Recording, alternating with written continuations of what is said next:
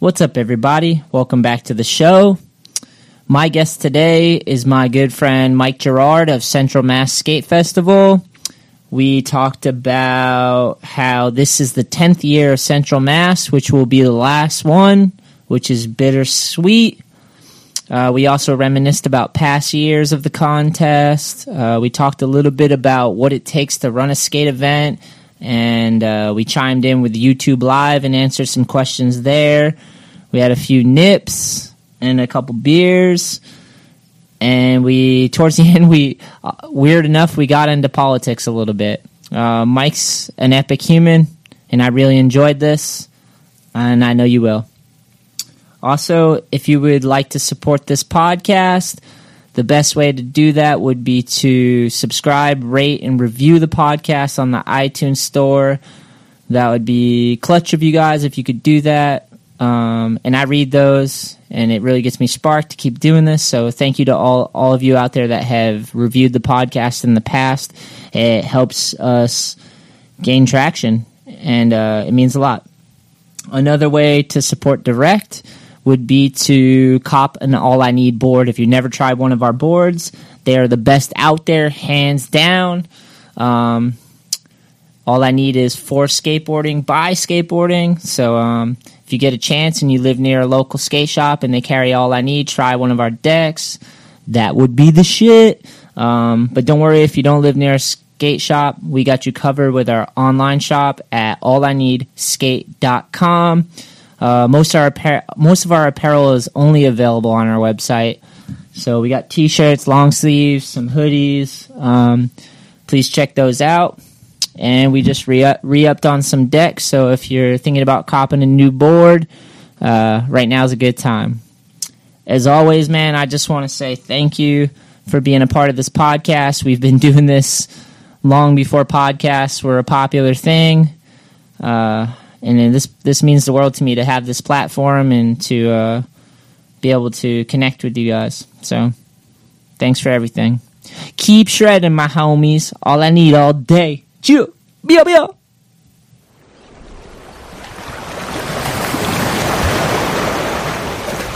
You are now tuning into the All I Need podcast. But uh, I'm just so glad it's skateboarding. It's been the one thing that came to me at the right time. It could have been anything I imagined, but skateboarding was what it was. That's why I love skateboarding to death. That's right when I found skateboarding. Like my friend showed me, and I was like latched onto it because it was the only thing at that time that was really fun and like my escape. And I fell in love with it, you know.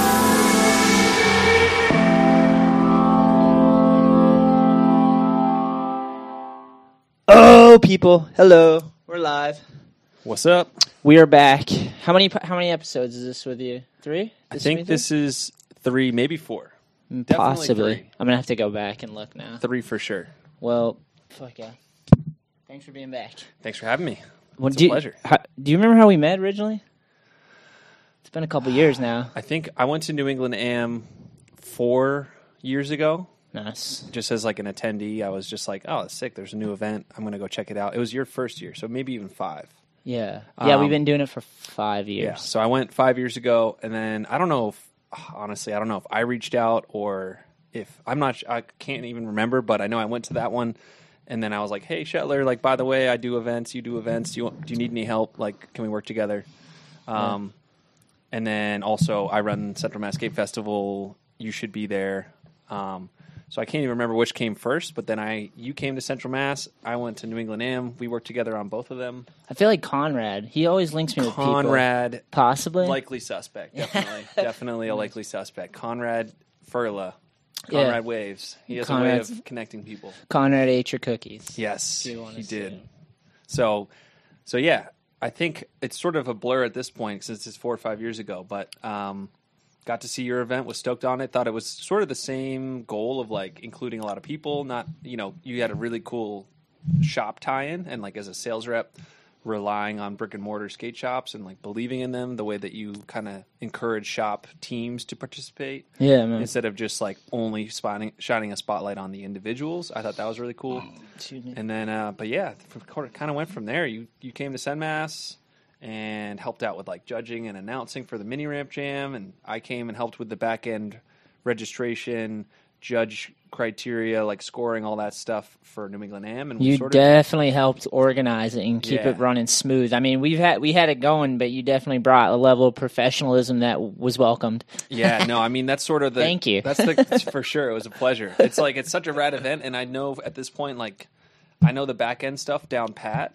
So if I can show up and just like you know, bring my audio equipment or just my laptop and my mobile printer and like a knowledge of how to run, you know, the spreadsheets and whatever, then Yeah. like that's I know.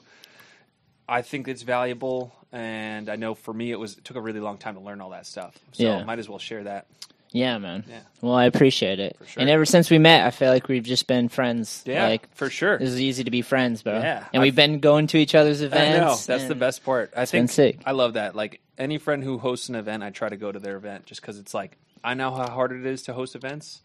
It's it's a challenge. I mean, it's a ton of work, and at the end of the day, you might lose money, and it's it's like really stressful, and you lose a lot of sleep. But it's like so rewarding if it goes well. So I Yeah. like the least I can do is support other event organizers because there's very few. Yeah, and that's totally true about events. Like, I, I've done a lot of events in my days, but like every single one is always so nerve wracking right Yeah. before. Once you're in Yeah. it and things are going, you're like lost in it, and it's fine, you know. Yeah. But leading up to it, even in the very beginning, you're just like, "Oh, this could just go to shit Totally. real fast," you know. And you spend so long preparing too, and it's like one little thing, some stupid thing could happen. Yeah. For my event, like someone could pull out of a driveway because a staff member was, you know, like peeing in the woods or whatever. Well, Like, yours has a lot more variables than ours because ours is indoor and it's a skate but park I mean, and even with yours indoors and way more controlled, I'm kind of jealous of how like how controlled of a setting it is, like a skate park where everything's already there. yeah. But like last year, I forget who it was. Oh, Sean. E- no, it was Sean Egan. Yeah. In the beginning. Like broke his arm like first run, dude Like homie there was a kid there was a dude there i don't know his name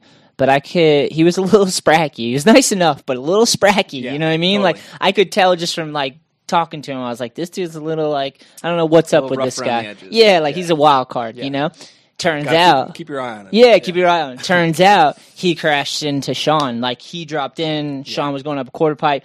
Boom! Meet in the middle. Like brutal. That was No, that dude, was and it was like I went over. I was like, "Oh, what? You know, what's the deal? Is he okay?" And I, his arm was like going out at a forty-five degree angle. I was Yeah. like, "Not okay. He's he's not okay." in his face. He like broke his nose. I think Sean's good now though. Good. He's tough as hell apparently. Tough as nails. Yeah. So, um, yeah, that was at the very beginning Yeah. of the New England Am. So the ice just froze over the whole Totally. event, and, like, we were all like, uh, "Hey, like paramedics. Should we just pack it all up? Everyone go home. It's over. Dude, it's rough. I mean, we had like We survived. you can have such safe like protocol too, and um, I ran my called Gravity Fest, this skate event in Central New York, and like tons of staff, really dialed road protocol. I had this whole like handbook that everyone's got in their you know breast pocket, and like super dialed, best like radio communication that we've ever had. For practice, it was all chill, and then next thing you know, a little spy. These just showed up today. These are uh, Mike gave us some koozies. Sorry to interrupt. yeah, we got some nice koozies. That's why I'm burping a little bit. Um, Little road sodas. Spy Optic, shout out. They hooked up a bunch of uh, koozies and swag, and they'll be giving away a lot of sunglasses at the event. But so we had everything like perfect. Practice was sweet. The first few heats that dropped in, it was like smooth, and then literally first round of practice, midway through, first corner, two of the best racers in the world. This one dude from Alabama and one dude from the Philippines, like tangled up. The guy from the Philippi- Philippines board crashed into the other dude through his leathers, which are like Oh. super thick, like cowhide leathers Yeah, like how's it going through that? and it blasted into his leg. Didn't puncture the leathers, but literally blasted a hole in his leg, like Wow. from how much impact there was. Brutal. So it was like red flag, red flag on the radio, which means like shut the whole race course down. No one's allowed to drop in. No one's allowed to keep skating. Oh my And I was God. like, oh Nightmare. God, I've spent so much time getting this ready. What happened? Like, hopefully it wasn't my fault somehow. Hopefully there wasn't like some terrible hazard that I, we forgot to put hay bales in front of. So I was, I was like bummed and freaking out a little bit, and then sort of sized it up. I was like, "Do you guys need the ambulance?" They're like, "Yes." No hesitation. I was like, "Ah, fuck! Like, Yeah. God, this is bad." That's always a nightmare. Yeah. So literally, first practice runs, kind of like you had. You know, it's like things are just getting started. You're like the the pressure's starting to lift, and then it's like we got to call the ambulance. Like Yeah. this dude's got to go to the hospital. All of a sudden, you can't breathe. Yeah. someone's bleeding. Yeah, I've at some gnarly photos, dude. It looks like someone shot him in the leg. It looks like a bullet wound, Brutal. and it, the blood went all the way down his leathers into his shoes. It was like I got some pretty pretty metal photos of his shoes where they're just like he's got his little timing transponder velcroed to him, which I was like, respect. You're not going to get charged the eighty bucks for losing that. yeah. Um, but it's just blood, Maybe if you bleed on it, though. yeah, blood, blood splattered uh, white skate shoes. It was pretty hardcore. Uh, all right, real quick because we got YouTube live, so I just want to Yes. give some quick shout outs here. Sure, Amstein Skater says, "What up? I did my first hard flip today. Hell yeah. Good, sh- good stuff. I That's a remember hard my trick. first one. Yeah. I've never landed one. Um, Those are Ruffs, Ruffs on skateboard. What day are you going to be there? Aunt? I'd like to come down and chill. Oh, he's actually talking about your event. So Yeah. maybe you should plug the dates for the yeah, event. so so I guess that's the main topic. We're going to talk a lot- about a lot of stuff, but this August second, third, and fourth is the tenth annual, last ever Central Mass Skate Festival. Um, I started that event the summer after my freshman year at college, and this is the decade mark. It's also the last one. There's a lot of reasons why. Basically, it's it's like out of the events I run, it's by far the most complex and expensive to run. There's a ton of ramps. Like uh, we had to build a whole skate park, repair all the ramps. you have to like you block off a whole parking lot and then a whole Yeah, hill we in, in closed- the small town in Dude, we Harvard. closed three different roads Yeah. in Harvard. We have a ton of hay bales, which I used. I actually made my own hay bales for four years. We've got all these ramps which I own, and we have to get out of the different barns and assemble Mini ramp. Mini yeah. ramp, m- massive, twenty four foot wide, Yeah. three to four foot mini ramp with top decks and everything, and uh, and then this the big air ramp and all that, which goes on the slide jam hill. So, long story short, it's a ton of effort and a ton of budget, and it lost some money last year. But I didn't want to just have it like die quietly. You know, Yeah. like, that would be like putting your dog down, like you know, because it got liver cancer, and you're like, all right, later, bro. Yeah. Um, My mom was like, "It's in Maine at someone's house is living a great life." Dead. find out like Dead. a week later gone. Yeah. So I didn't want that. I didn't want like the sad dead dog. I was like, no, we're gonna. I don't care that I lost money. Like this is the most important thing I've done in my life. Literally, like this is my biggest life project. I can relate. I want to. Yeah, I want to go out on a high note. So so this August second, third, and fourth, um, Central Mass Skate Festival, tenth annual. Cheers. Dude, ten years. Out. Yeah, t- no, no, come on, bro, come on. ten years is no joke. years. In a seriousness, like people talk about doing events, you know, and a lot of people never even do events. Yeah. So then some people do them, and it's one, two, three years Yeah. gone. Dude, ten years Most is events are flash in the serious. It's been, Yeah. it's taken some some moral, you know, it's like some gut fortitude to kind of stick with it. But but the general format is Friday, August second is your mini ramp and street course day. That's when I'll be there with the All I Need crew Yes. and World Dudes. So their whole crew will be there Choo. Friday. Um, shout out to All I Need. Their whole crew shows up and just puts on a clinic. Um, there's also some super heavy rippers. Dan Carrero's coming up from, uh, from. New York. He Yeah. shreds. Modern Dan, Dan Um, Modern, puts Ripper. on an absolute like every type of blunt flip trick, just like so dialed. And the Young Bucks came out too because the Yeah, ramp has multiple Jensen. sizes. Yeah, and even younger, he's like ripper. yeah, Jensen's like se- 16, 17. But I even seen some girls, some du- Yeah. little boys in there. They were shredding the little three foot Yeah, side, dude, crushing. it's, it's awesome. So so the mini ramp is 24 feet wide. Half of it is three foot tall. The other half is four feet tall. There's a there's slightly different tran- transitions, like the the ramp transition, but you can transfer between the two if you're able to. But what happens is like during the practice, so from uh, 11 a.m. until say one 1.30 when we're just kind of like loosey goosey warming up. A lot of times you'll have the more beginners, you know, the people who are just starting out or super young kids on the three foot side, like skating peacefully, not getting smashed into by big burly dudes. Like, That's usually when I Case snake. Bizarro. Yeah, that's usually when I snake in and try to film a little bit for Yeah. the vlog because people are warming up, having Yep. fun, going for some tricks. It's not too heavy. Totally. I'll end up filming the heavy stuff from a distance, but I'll get in the mix on the warm up stuff. Right. And then the the people who want to go a little bigger can go on the four foot, and then once it kind of like people get the hang of it, you got people switching side to side between both sides, no problem.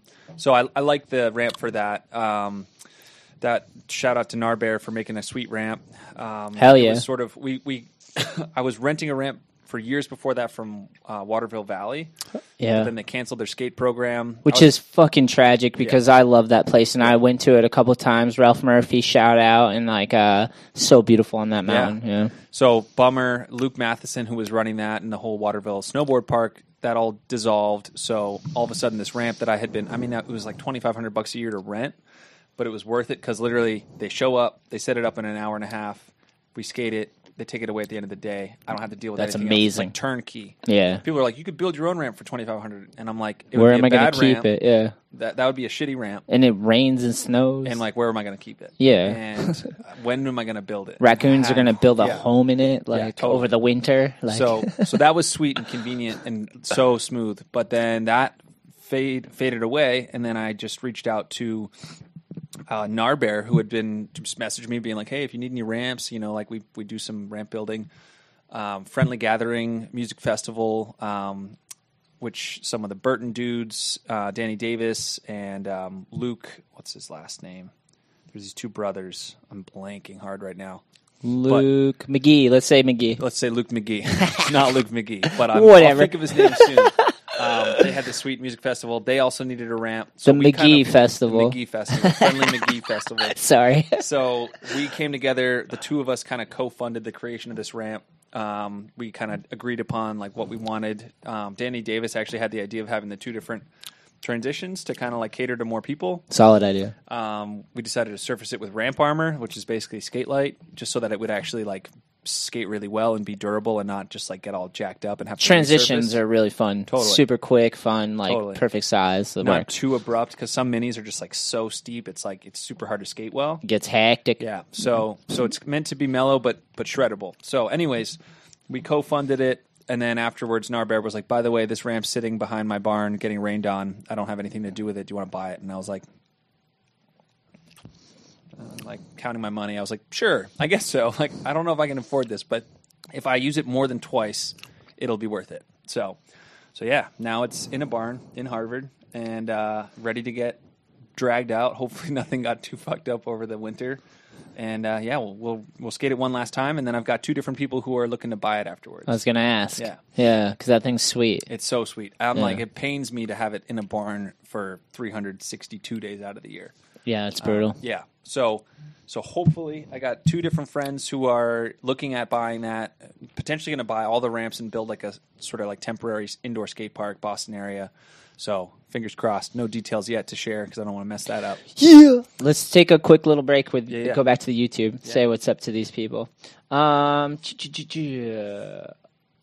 Amstein Skater says I'll probably get your pro model board next. Hey, my dude. Which, which one is that? Good call. Way to support the All I Need Yeah. movement, my G. He has he has some inventory in stock. Yeah, we just actually Evan Young Evan Mansalillo came over today, moved about 20 30 boxes of skateboards and put them in behind us and counted inventory. He was here for a good like 2 3 hours handling that BI. So like that was one. cool. Yeah, we got Personal favorite. some World Industries and we got All I Need behind us. pro model at? Pro models uh there's one right there, the hobo. And then um yeah, that's mine. Yeah.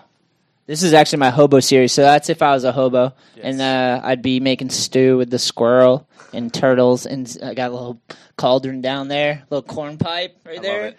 Yeah, Peter. This is PJG on cardboard, right? yeah, yeah, yeah. That's a cardboard backdrop. Pretty sick. Kind of looks like you're skating a cardboard skateboard, Jake.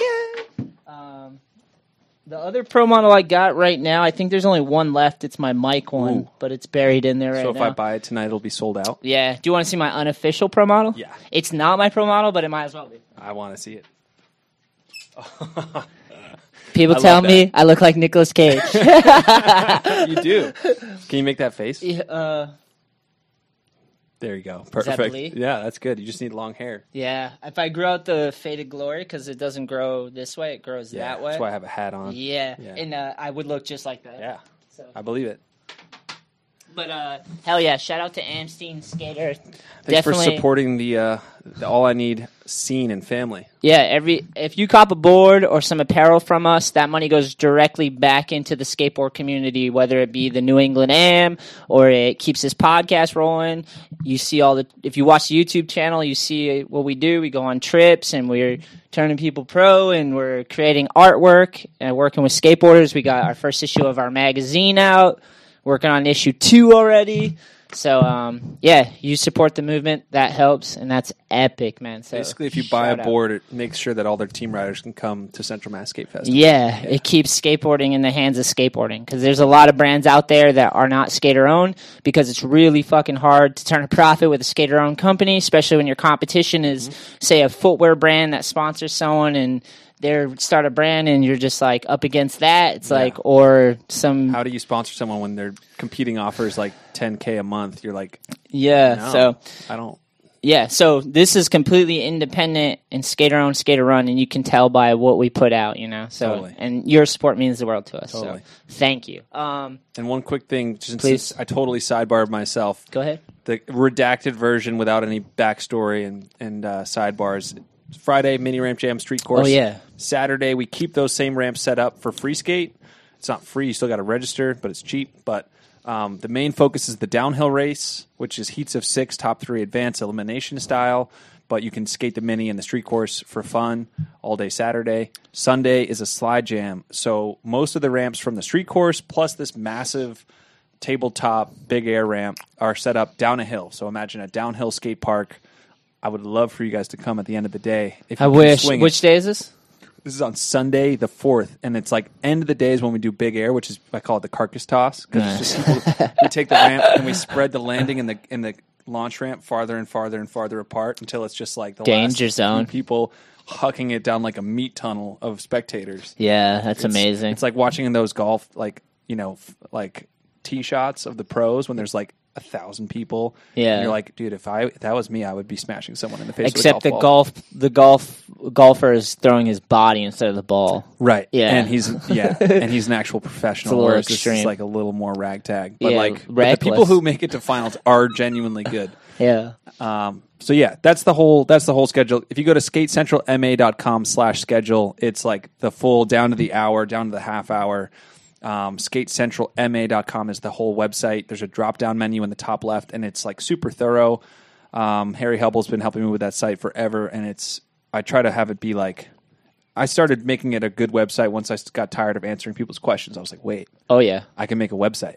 Yeah. And then whenever someone asks the same question, I just send them a link. yep. So it's been And uh, I'll make sure Mike uh, writes down all the links, and we'll include them in the description, so you can just go below this video, click the link, check it all out. yes. Uh, Mr. Perry Vlog says, "Yeah, Gravity Fest, my G." What's up, chee, chee." Robert? He didn't say it quite like that, but you get the point. He's a homie. He just joined. He was coming to Senmass for years and years, and then he just joined the staff for the first time ever at What? Gravity Fest. Nice. Him and his buddy Chad Scholes, um, and the two of them killed it. And then they were like, "Wait, we really like this. Can we also work at Killington?" I was like, "Absolutely." Nice. And then It's good to find people that are reliable Yeah. and helpful. Yeah. and it's cool because like they were just you know registered riders. I, I knew them just from their their racing, and also Rob would always submit an entry for the video editing contest, which was like an open source. You know, we have a super talented media team.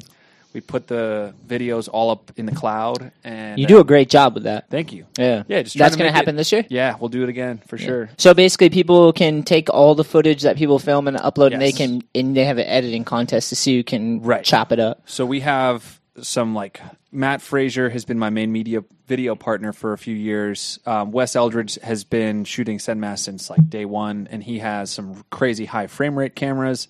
We've got this kid Jaden Lawler who's like went to film school and is extremely talented. Um, and then we'll have a couple other people shooting. So and probably Rob Perry too. So we take Who's all- the homie? Sorry to interrupt, but who's the homie out there with that big ass camera? That's Matt Frazier, Dude, he's he got had- some gear. He almost smoked me last Yeah. year on the street course because also uh, on Friday there'll be a mini ramp, but also like random stuff set up It's like an old course. school skate jam where there's like ramps in a parking lot. But It's like, fun as got- hell. It's it's super fun. sketchy pole jam. You're in. sketchy pole jam. He comes flying ramp. by with this camera contraption that's like huge Yeah. and like dude almost smoked me Yeah. twice. And he's like ripping on his boosted board so he can get like smooth dolly shots. yeah, he's Yeah. fast, dude. yeah. So Angles. So we, we've got like a really awesome, talented media team. We take all their footage, we kind of trim it down so it's just the good stuff. Um, we folderize it so it's like you go in and there's every uh, video guy is like identified by name, and then it's by day, and then it's identified by camera. So it's easy to kind of sift through. You're still going to spend a ton of time like watching, pre-screening, and downloading the footage. Um, But, if you're into it, but if you're into You're it, that's hyped, great. yeah. If you didn't go to the event, like this is the crazy thing. Half the people who have won or podium the editing contest have never been to the event. wow, I but they just get like super immersed in it. So it's a way to make people who can't go still be involved. So we've got these people like this girl May Manning.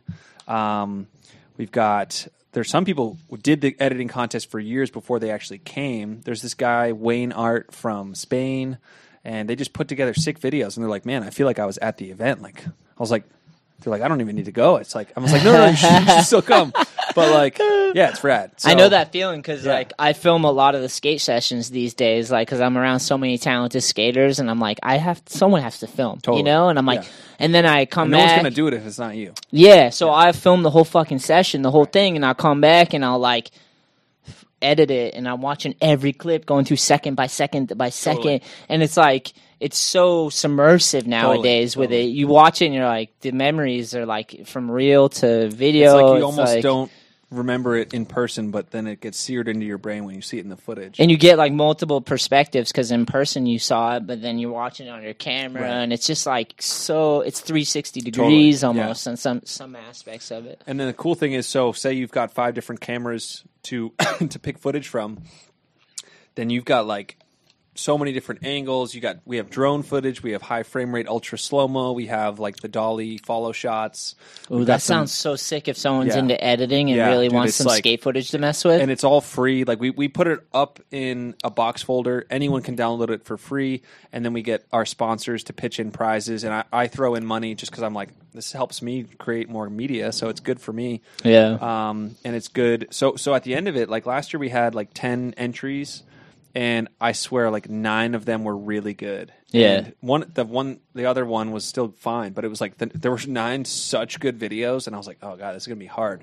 And the, the I think five finalists that we picked Nice. were unreal. yeah. So it was like, oh man, this is hard for us because we usually do like a judged category and then a public category, which is voted on by the general public. Ooh, that's a good idea. Yeah. idea. So whoever gets the most likes on their video, um, we we re-upload all of the final videos to the Central Mass Skate Festival Facebook page, and then basically whoever gets the most likes wins the popular co- contest. The Donald Trump one. Yes. and then we have our own electoral college Oh, where we vote privately and fuck the public. We just make our own choices. son of a. So usually there's two two different results, and we've got prizes laid out for each of them.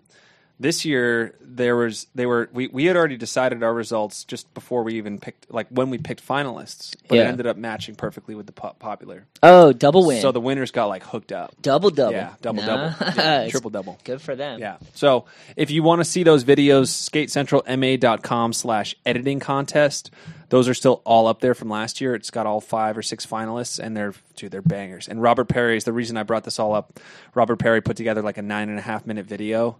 So at first I was like, "Oh, this is long," and man, it is so good. It's uh, Nah, like sick dude. transitions. Like each day gets its own min- three minute mini edit, so it's it's tight. I, I, I honestly think like if something good is good, it doesn't matter the time limit. Yeah. Especially nowadays with the capability, like on a podcast, you can stop Yeah. it and come back and save your spot. Same with YouTube. So it's like, and people consume content they like. So like, I I'll I'll listen to a podcast or watch a video, and if I can't finish it because I got to go do some work or something, I come right back to it. Yeah. Because there's not like there's a lot of content these days, but there's not that much good stuff. There's Well, so much because everyone's yeah. available to put it all up there. But when you find something gotta that's like the really pulls you in, Yeah. yeah. So then it's like it doesn't even matter like how long it is No, or you short it do is. You should sift through the trash, and then you find what you like, and you'll you can dive into it for hours at a time. And it's weird because when I was making YouTube videos, it was like it had to be short, or else no one would watch it start to finish. Whereas now, the algorithms are like like Facebook. If you upload a th- under three minute video, it's like by the way, if it's more than three minutes, it does better. And we'll push, we'll promote it more. I'm like, really? Like it's almost promoting lo- long form content because people are watching so much media on their phones Yeah. they get locked in and f- and if there's good video after good recommended video and your video is recommended because people like it and engage with it you can be on your phone for an hour dude i've been like like taking a dump like on my phone i'm like i'm just gonna sorry this Too is much, too much bro. detail Too much. just but like- I get it. I shit you know too. I mean? I like- take a shit. it's shit, like bro. You have your phone with you all the time, like anywhere you go. And Wash it's like- your hands. It's like yeah, wash your hands first and, and after. Um, but like grocery store, anywhere, like oh, I'm looking at my phone, and then you're like, that video is cool. Auto plays the next one. You're like, that video is cool. Thirty minutes later, you're like, what am I doing? I wake up in the morning and Yeah. I find stuff I like, and it's Totally. about half an hour, hour, two Yeah. hours, and I'm watching shit. Yeah. Tunnel rabbit. Totally. It's nice. You just go in the wormhole. Um, no matter whether you're in the bathroom The thing or with elsewhere. the thing with YouTube is like you basically become an employee for Google. Mm-hmm. So you got to build a channel, and so you got to build up a huge catalog of stuff. And along that way, while you're building it up, you're figuring out what your audience wants. And every audience is different depending on what you're aiming at with your channel. You know, like some channels are like stunt ones where it's like, Right.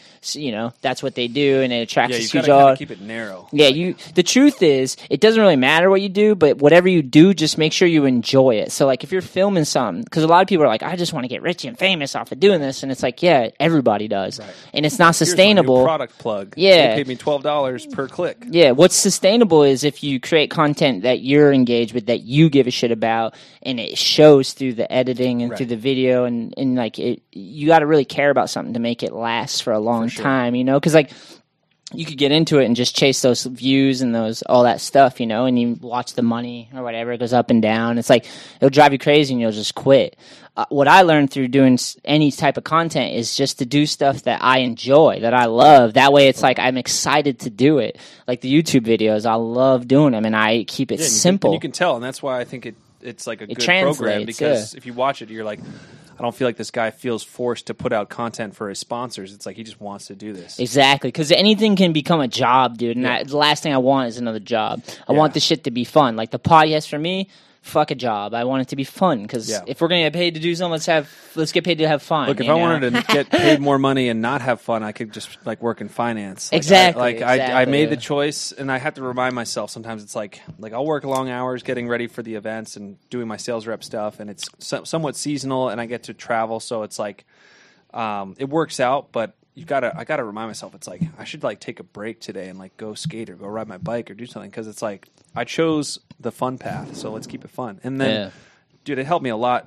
Like I used to stress about my social media like content stuff so much more. And then I was like, man, this is a grind. And like, once they made Instagram non chronological, I was like, whatever. I can't figure out the algorithm. I'm just going to post what I want to and like not stress about it. And like, Yeah. I don't care how many likes it gets. Like, if I want to post a stupid photo of a cat, I will. Even Yeah. if Mark Zuckerberg really wants me to keep posting the exact same kind of product photos and like skate content. I'll it's be like, I'll be Mark.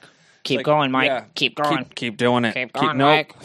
Fuck off with the cats. We need more skateboards. I'm like, Why would you post a cat? you know you're following. You know what your following wants. I'm like, Mark, dude, get off my back. I want to post this. Like, Don't indict me. yeah, like I want to post a sunset. Is that wrong of me? Like I'm gardening right now. You? I want to show you guys my zucchinis. So Yeah. like, is that does that make me a bad guy? so yeah, that's uh, Well, it's just the only reason I say all that is because it can become a trap. You know, Totally, like, and the totally. last thing you want is a trap, man. thirst trap. Yeah, exactly. Like do it because like for me I look at all this stuff as like collecting memories. Totally. Like this I can go back and like oh yeah. Listen to like Dude, I love that going through. Like I was so I kind of Matt Boozer actually posted an Instagram story with one. You know, you can ask like poll questions. Yes. and he was like, "Are you going to send mass? Yes or no?" Like it was super basic, and I was like.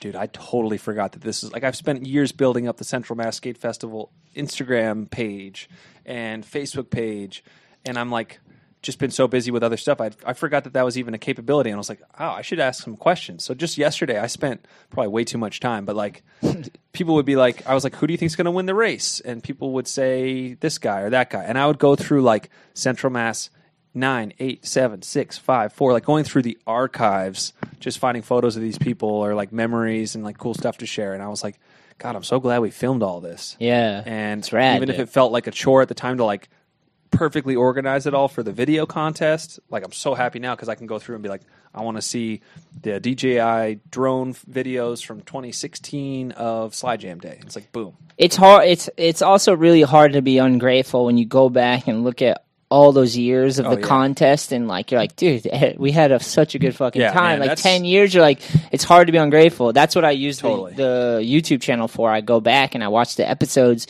and it's just us having fun skating with the homies doing what we want to do Totally. and i'm like like the other day i knew the next two days was going to be heavy with shit i didn't want to do for the Right. skateboard company it was like we got to do inventory we got to carry boxes we got to ship shit i'm like I watched the vlog of Martha's Vineyard we went on, got super hyped. Like, I'm that like, was tight. this is why we're doing Yeah. it.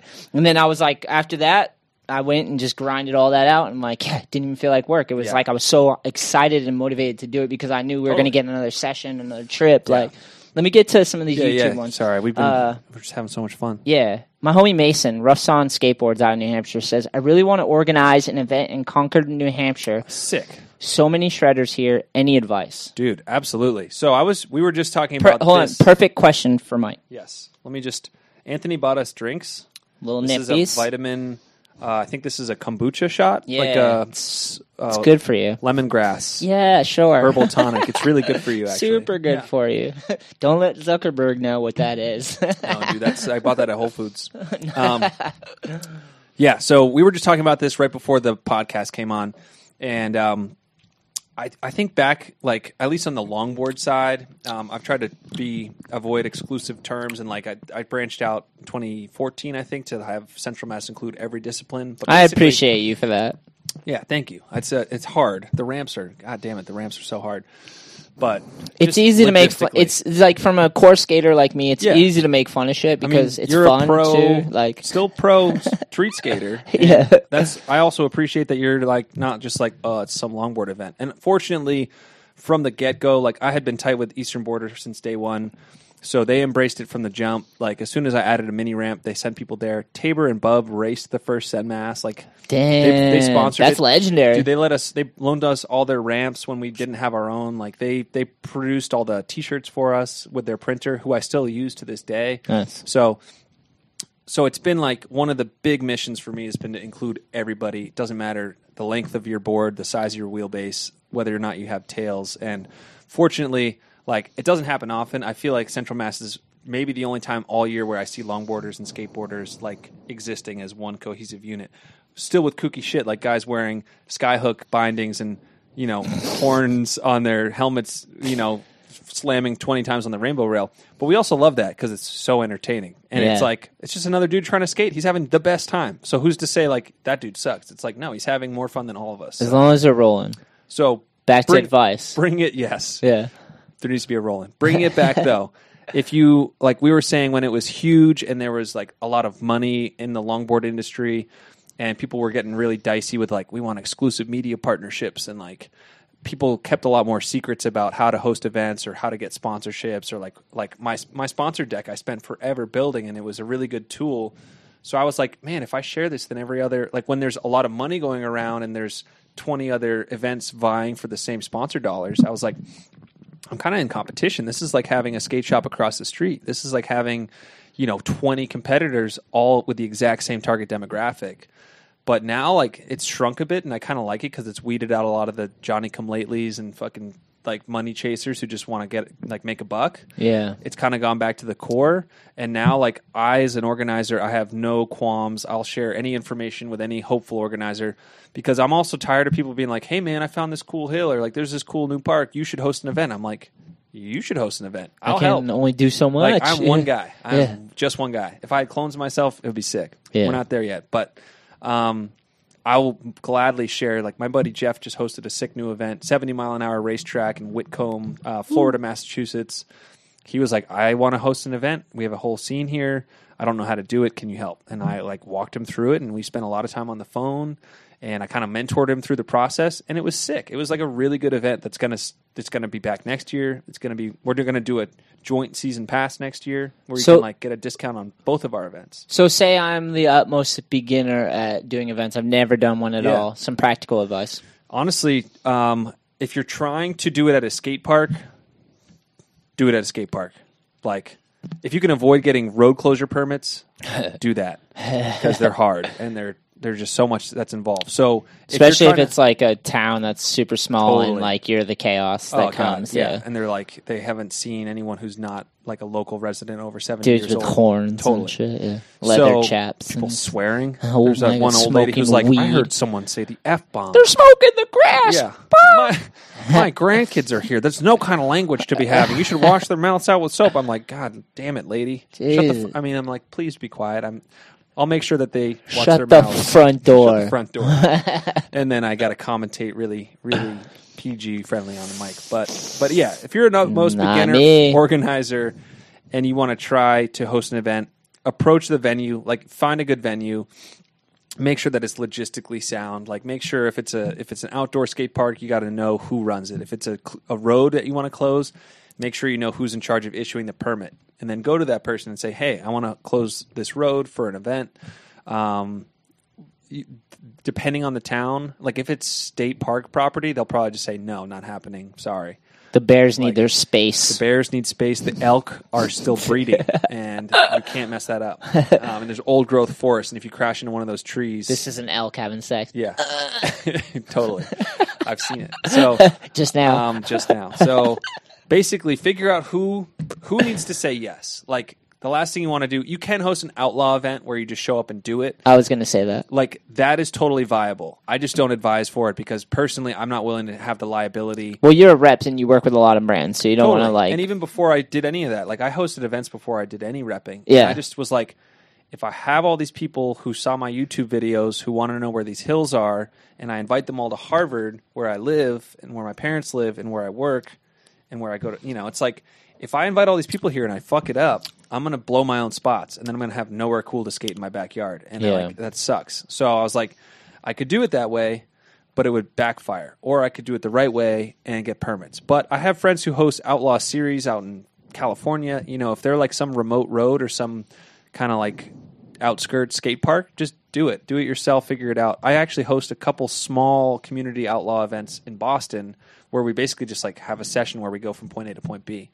But like start there. Like, don't go huge. You don't need like. There's so much risk. Like, Keep it simple, for keep sure. it simple. My first year running Semmass, it was one day. It was 45 people. I didn't even know how to make a bracket. It was like super grassroots. It's just like get the permit, close the road, do what you need to do. I, so I, I went to the town hall, talked to the board of selectmen, and and was like, "What do I? How would you issue me a permit? What do I need to show you?"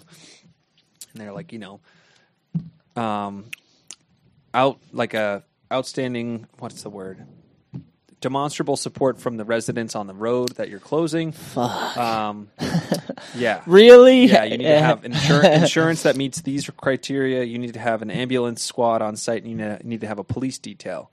And I was like, Ugh, okay. Um, but then I did all those things. I like talked to the ambulance squad. I set up a police detail. Well, that's how you get ten years out of it. Yeah. Yeah. So I was like, I just don't want to blow it. And so you can even with all those things, you can still run it. I wouldn't say affordably, but like there are other venues that are cheaper. Like you can go to a town that doesn't require you to use expensive ass shuttle buses, and towns that don't charge ninety dollars per hour for their cops, and that don't you know require three officers per day all day. So like Before before all that, find a good venue. yeah. Find a good host who wants you there, and then and then ask them what it would take for them to say yes. yeah. That's And the first stop. before before all that, like one way I started was my friends just built the DIY, which is kind of the renegade you're talking Totally, about. yeah. And what I did was I was like, you know what? Let's just do a skate jam, post it online. Whoever shows up knows about the DIY. Put out a bucket. If you got change in your car, kick it in. Yeah. It's for more ramps. Yeah, We build the DIY. That's a first skate jam. totally. And that all all that takes is five to ten people that want to come have a good time. like- yeah, yeah. have a good time, film and edit, make it sick, use that edit as promotion for the next one, you know? Like, hey, this is what we did, this was the Yeah. day, and then you build from there. And then if you're if you want to keep going, then you you find your Right. you find like a location Right. if you want to go your route, that's like Yeah, that's like You gotta- honestly, yeah. You you can backtrack from what I was saying. That was just how I chose to start my event. yeah. But like a lot of it's just getting people together to skate because that's going to be a more special experience. That's that's getting more people stoked on skating. But that I- could also get busted up by Totally. the cops and Totally. like it could be like a shit just, show. we, we just did. Uh, yeah, absolutely. Like but you start there. yeah, you start there, and then if you don't get kicked out, you're like, oh, maybe we come back here. We adjusted a little Yeah, bit. You like, add if a you little do get bit. kicked out, you're like, fuck, we won't come back here. Like, yeah. you know, Then you start looking into permits too, you know. right? Totally. Um, Which is how you get 10 years, like I was saying. Because, Right. like, 10 years at one spot is you cannot amazing. burn any bridges. You Yeah. gotta, like it's Play the game. So much effort. We got to play their game. That's next level because you got the whole town involved. Yeah. You might even have, like, news people Dude, this is like a upper middle class, like pretty rich, ritzy white people town. You Yeah. know, it's like they It's out ca- there. They give fucks. They Yeah. don't not care. They, Yeah. they care a lot. So it's like to stay in their good graces has taken a lot of effort. It's But- amazing what you've done. but really, like you don't have to do that. Like we did last week. We used to do this all the time, and I'm I'm like super happy that we're getting back to it. There's a group in Boston called Boston LB, and we just decided like last week we were like, man, we want to go skate some parking garages because that's like the easiest downhill you have. You've got a parking garage with an elevator and then a slope on the way down. It's like a fun little So racetrack that you can just go rip. Yeah. And we were like, let's let's skate garages. And then someone was like, how about next Monday? And we were like, yeah. And then it was just like, all right, well then I guess like um, meet Monday, seven p.m. at this park. We'll go from there. And like, I think like twelve people showed up. And then we went and had the best time ripping these awesome, like That's awesome. these found a couple sick garages. Didn't get kicked out. There was one. They're both seven levels, and one was just stairs, but was such a sick spiral on the way down it didn't matter. The other one had a, uh, an elevator, and we just had like the sickest time just ripping, and then like went out to bars after. So it's like if you want to host an event, just do some of that. Like like find your community on social media. Honestly, is the easiest way, and just be like, hey, let's all go to the skate park on this day. Five dollar buy in. We'll do a game of skate. Winner takes all. Like just come up with something and promote it somehow, and Yeah. then if it goes well, which it probably will, because everyone's desperate for someone else to host something fun for them. Yeah. Then I was going to say go that from there. most most events go pretty well because people want the event to go well. Yeah. What I'd say is like don't be afraid to do it. That's the hardest part is overthinking it. Like like you said in the beginning, Mike, it's like just figure out how to get like some prizes to give out for people that apply effort and it doesn't have to be a lot. Like you don't have to overthink it and be like I need all these sponsors. Yeah, You literally don't. People just want to have a good day, maybe get someone to film it, find a location, legal, illegal, whatever. Yeah, Like I've do it. definitely done some DIYs or I've even done like an internet one that was pretty sick. I'll talk about that in a second. But I would say don't overthink it. Make a flyer, which is simple. You can literally do a pen, piece of paper, it can be sketchy art. take the photo. sketchier the Like, better. Take a photo yeah. of someone skating and like stylize it and like add some words. Our our flyers back in the day were basically like tattoo sketches. yeah. That's all it takes. That's all it Date, needs, yeah. Location, URL. Yeah. That's it. and just like start there get some people to come don't be afraid if no one shows up because at least you fucking tried and i've done tons of events and there's been days where no one showed up but me and the homies showed up like who- and yeah. we had a great time Totally. and we still were like well You that was worth and You it didn't spend like three grand on like No. hay bales and cops. no no Yeah. but so i would say keep it as simple as possible try to get some stuff to give out even if it's just one t-shirt one deck like Totally. just reward the people that put in effort because if they're going to show up and shred and like you're going to have judges and stuff if you're the judge reward the people that put on the show it's a show and it's fun and everyone destroys and people just want recognition more than anything and half of the prizes is being filmed and being in the edit Totally. you know Totally. so like more valuable unless you're giving away like diamond watches. Like Yeah. pro- people probably care more about the footage they can share five years later. Yep. like, how sick was that? Like, Yeah. that was cool when I was younger. Now I've got two kids, fat, And they like, shred. Yeah, yeah and they shred. let's hope they're not fat. they're less Um, fat Yeah, they're less fat. They're But, fat like- because they're following me, Yeah, like yeah. my And I eat a habits. But Cheetos. but um, but don't be scared. That's all I'm saying. Is like don't be scared. don't expect someone else to do it for you. Honestly, No, like no. I, I'm, I, and also not to get like super woke, but like Get woke. I'm gonna get, I'm gonna get woke. Too woke. Too woke. Sorry, I'll stop with the spirit fingers. Um, Get woke. so back when there were a lot more skate shops and there was a lot more, there were a lot more full length video parts, and there were reasons. There was oh, I need good eye. Just dropped. By the way, dropped full full-length. video, full length, forty five minutes. Civil. Yeah, let's go uh, ahead. Sorry. Anyways, uh, Thanks. so when there were when there were skate shops everywhere and there were full length videos and VHSs and whatever, and there was no Amazon no online shops, like people congregated at skate shops because that was where the scene was and that's where you knew you could find your dirtbag friends who had the same interest, who were maybe counterculture or just liked the same interest. It's like that's like their golf club or their soccer team or whatever. This is like their group of friends. Um, now that you can buy everything online and there's all these three minute Instagram video parts and there's very few full lengths, at least physical copy, and there's very few Or DVDs are coming. By the way. DVDs. Yeah, But there's ahead. very few like film premieres except for All I Need, and you know it's like it's all like Thrasher online parts and like little brands trying to like make a stab at it. So, so the reason I say all that is I think events have kind of, for me, events are the new skate shop. It's the new place where you can count on a congregation of people who are like-minded, who care about the same thing, who want to share the same experience, who want to have their own like little locker room, boys club, girls club, everybody club. Yeah. Um, everybody meets like, up. Everyone everybody gets to see up, each you get to other, out, have a good time. totally. Like, maybe get in an argument, maybe not. totally like be like Everyone skates. Totally. So so that's like there are people who I never see anywhere except Central Mass, and I love that I get to see them at Central Mass because it's the one reason we have to come together.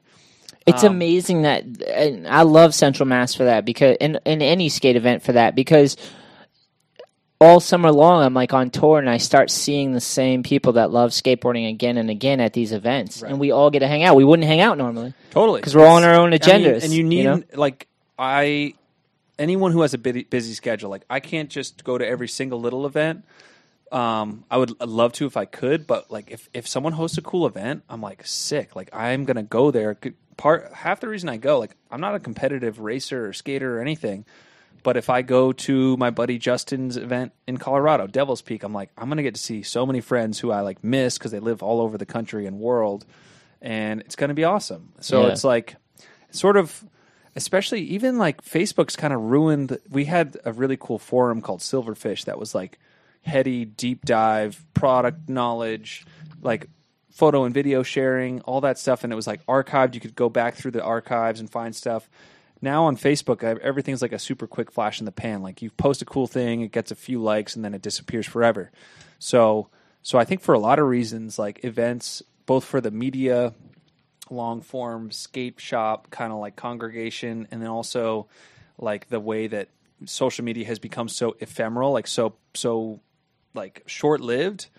Events are the only way to kind of like make like lasting lasting memories and friendships. And Yeah. honestly, like It's like a live concert Totally. almost, where you're like, oh it- my absolutely, god, absolutely. yeah. But instead of watching David Bowie, Bon Jovi. Let's do instead of watching Jovi. John John John Bon Jovi play a mediocre set, How and be dare you. resentful of the two hundred seventy five dollars you spent on the ticket, you're like. John Bovey skating, Ryan Gosling skating, Anthony Shetler skating, choo, choo. fucking like Darth Vader skate, like everyone's skating Joe Handy's in there. like- yeah, exactly. So it's like it's it's awesome because you get to skate with your idols, and you could suck at skating, and someone who's ripping right next to you is skating, and they're giving you daps because you landed your first rock to fakie, and you're giving them daps because they did like a tray flip blunt stall to fake. You know, it's like everyone is rewarded. Like, I love were- that. It's so awesome. So Skating with people is way better than just being a fan. Absolutely. And you'll also have your mind blown. Like first few years I skated, I just skated with my friends and all we knew was that like we were practicing board slides and 50-50s on the little flat bar in their driveway. We're like this is tight. Like, Hell this yeah. is fun. But then it wasn't until like I started making YouTube videos that I saw other people's YouTube videos. I was like, "Oh my god, that's possible! Like you can do that." Yeah. And then it wasn't until having them come to my town for Central Mass where I was like, "Holy shit! Like these people are really good." I didn't know any of this was possible.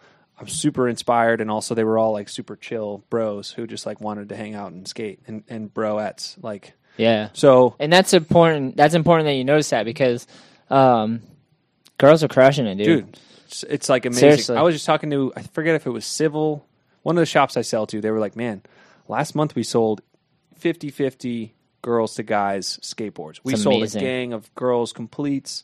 There's like a whole new england women's skateboard collective like club New England female ska- uh, There's that- skateboarding. yeah new england female skateboarding who they said they're going to show out for central mass and like promote it because i want to have a women's specific mini ramp jam They came to New England yeah and they did a jam. Yeah. sick. Yeah. So, so that's having women skate is a huge positive development. I think it's been a boys' club for too long. It's been kind of like a jock attitude, like you know, like like if you show up as a girl to a skate park, you either get ogled or like like shunned to the side. well, let's let's stop here for a second Sorry, and put a little note here. and we should also probably get back to comments. We'll get back to the looks like comments in a there's second. Definitely. Um, Mason, I hope we answered you with some advice. The best advice is just keep advice. it simple. Yeah, that's twenty minutes is rich. Yeah. You're, you're that's good. Twenty are- minutes These are billable hours, so I'll have an invoice on your desk on Monday. coming your way. You want to see a piece of artwork that Mason made? Yeah. We'll get back to the girl talk. What's Mason's last name? Uh, I don't know his last name, but it's Rough Song Skateboarding. He made this and sent it. Podcast listener, crushed Oh, it. sick! Blood, sweat, and tears. All I need. 2019. Yeah, when when we have our studio set Is set that a up. piece of meat on the ground? Yep, that's Awesome. Sure. That's awesome. But yeah, and he even like fully to hang it. Oh hell yeah! Remove and mount this to wall. Nice job, Mason. Thanks for doing that. So let's let's stop there for a second. Um, first I'll say, dude, on our last trip, Martha's Vineyard, the new edit we put up on the YouTube channel, the boys brought their girlfriends. Evan Mansalillo, Kevin Clem, and Sam Kern. They brought their ladies, uh, Shelly, Colleen, and oh, I'm spacing right now. How am I? Because I'm a little uh, grandpa. Uh, Twisted off that Julia, sorry, shot. Julia Gulia. I knew it was in there. Julia's the shit. Um, they came and they skated. They even went to New York with us and skated around the whole city.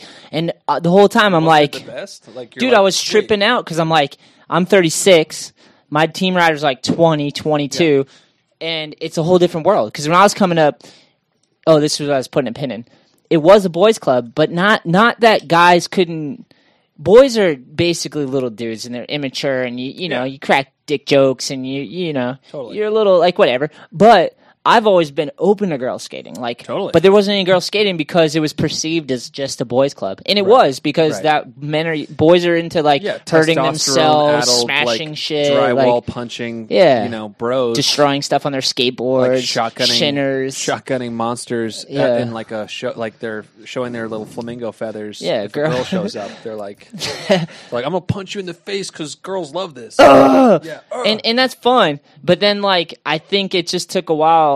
I think girls like slowly came in because it just took a little while for it to mature to the point where like people got it beyond just Dude. like little boys. Little boys get Totally. like the destructive side of skateboarding and the and that's the one side of it and it's super fun. But it's easy. It translates to boys super easy. But skateboarding can also be creative and are expressive and all this other stuff. And the rest of the world didn't know about it. Literally when I was coming up, it was just like boys everywhere and and we were just shredding and whatever.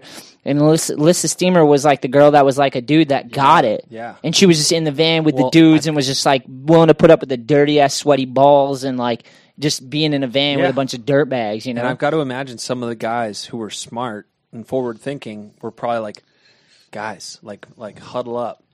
If you stop being such dirtbag, scumbag pieces of shit and hitting on every girl or like fighting in front of every girl that you see, you'll actually get to like hang out with girls. You'll see that they're humans. You'll be like, not do you- just pieces like, of meat. Yeah. Do you want to only ever see dudes every day, or do you want to sometimes see girls? Because if Yeah. you want to, just like be a decent human being and not a piece of trash. Just have some restraint Just, once like, in a be while. decent. Yeah, And then once they're in a while. "Wait, Not all the time. okay. Yeah. Now they're like, oh, I get to skate with girls, and they're they're really good at skating. Like, yeah. And they I got work- some good dick jokes too. yeah, Yeah, just I work like for we do. Pro-Tec and Lizzie Armanto. Like, dude, I just watched the there was some Vans contest, and like watching the video, I was like, oh my god, like this is the level in women's skating is so high. Yeah. It's cool. It's it's awesome. I, I was so like they they brought their girls and I was just like tripping because I'm like, this is sick. Like everyone's getting along, everyone's skating, everyone's like bringing value, everyone's got their own style. Like it's sick to have another gender because it's Yeah. another expression of skating, which I wasn't. Fifty percent of the population you're missing out on if it's Yeah. just dudes. But just like even just Some would say the watching like gender.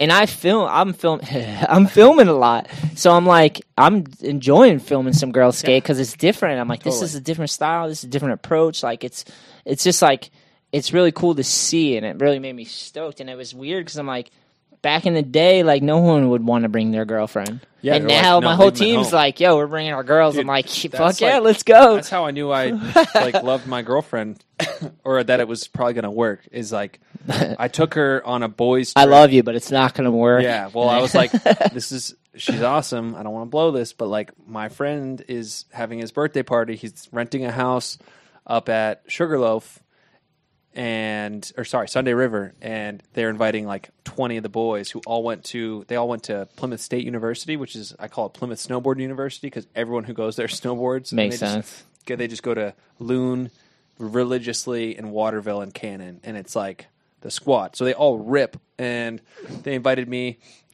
We just started dating, and I was like, ah, I want to go, but I also want Kyle to come because she snowboards. We've never snowboarded. Her name's Kyle? Yeah, Wait a minute. I'm confused. Dude, 2019. Kyle Bonus. Oh, wow. How cool is that? That's interesting. Yeah, might Oh. take her last name. Um, so Wow, you're so progressive. yeah, right. It's, I just want, it's just a cooler name in mine. Um, so, so I was like, do I invite this girl? I've never snowboarded with her. We've been dating for like a few months. All these dudes shred. If she comes and she sucks at snowboarding, it's going to be a huge bummer. But like, sure, come along. And Not even if she sucks, but she got to be able to hang, right? Like, right, Yeah. it doesn't have to shred, but just like we don't want to be waiting for you Yeah. constantly. Or That's I the don't want to problem. have to split off from my friends to ride with you, or I don't want to have Cater to put you in a you the whole lesson time, yeah. so that we don't have to wait for you. yeah.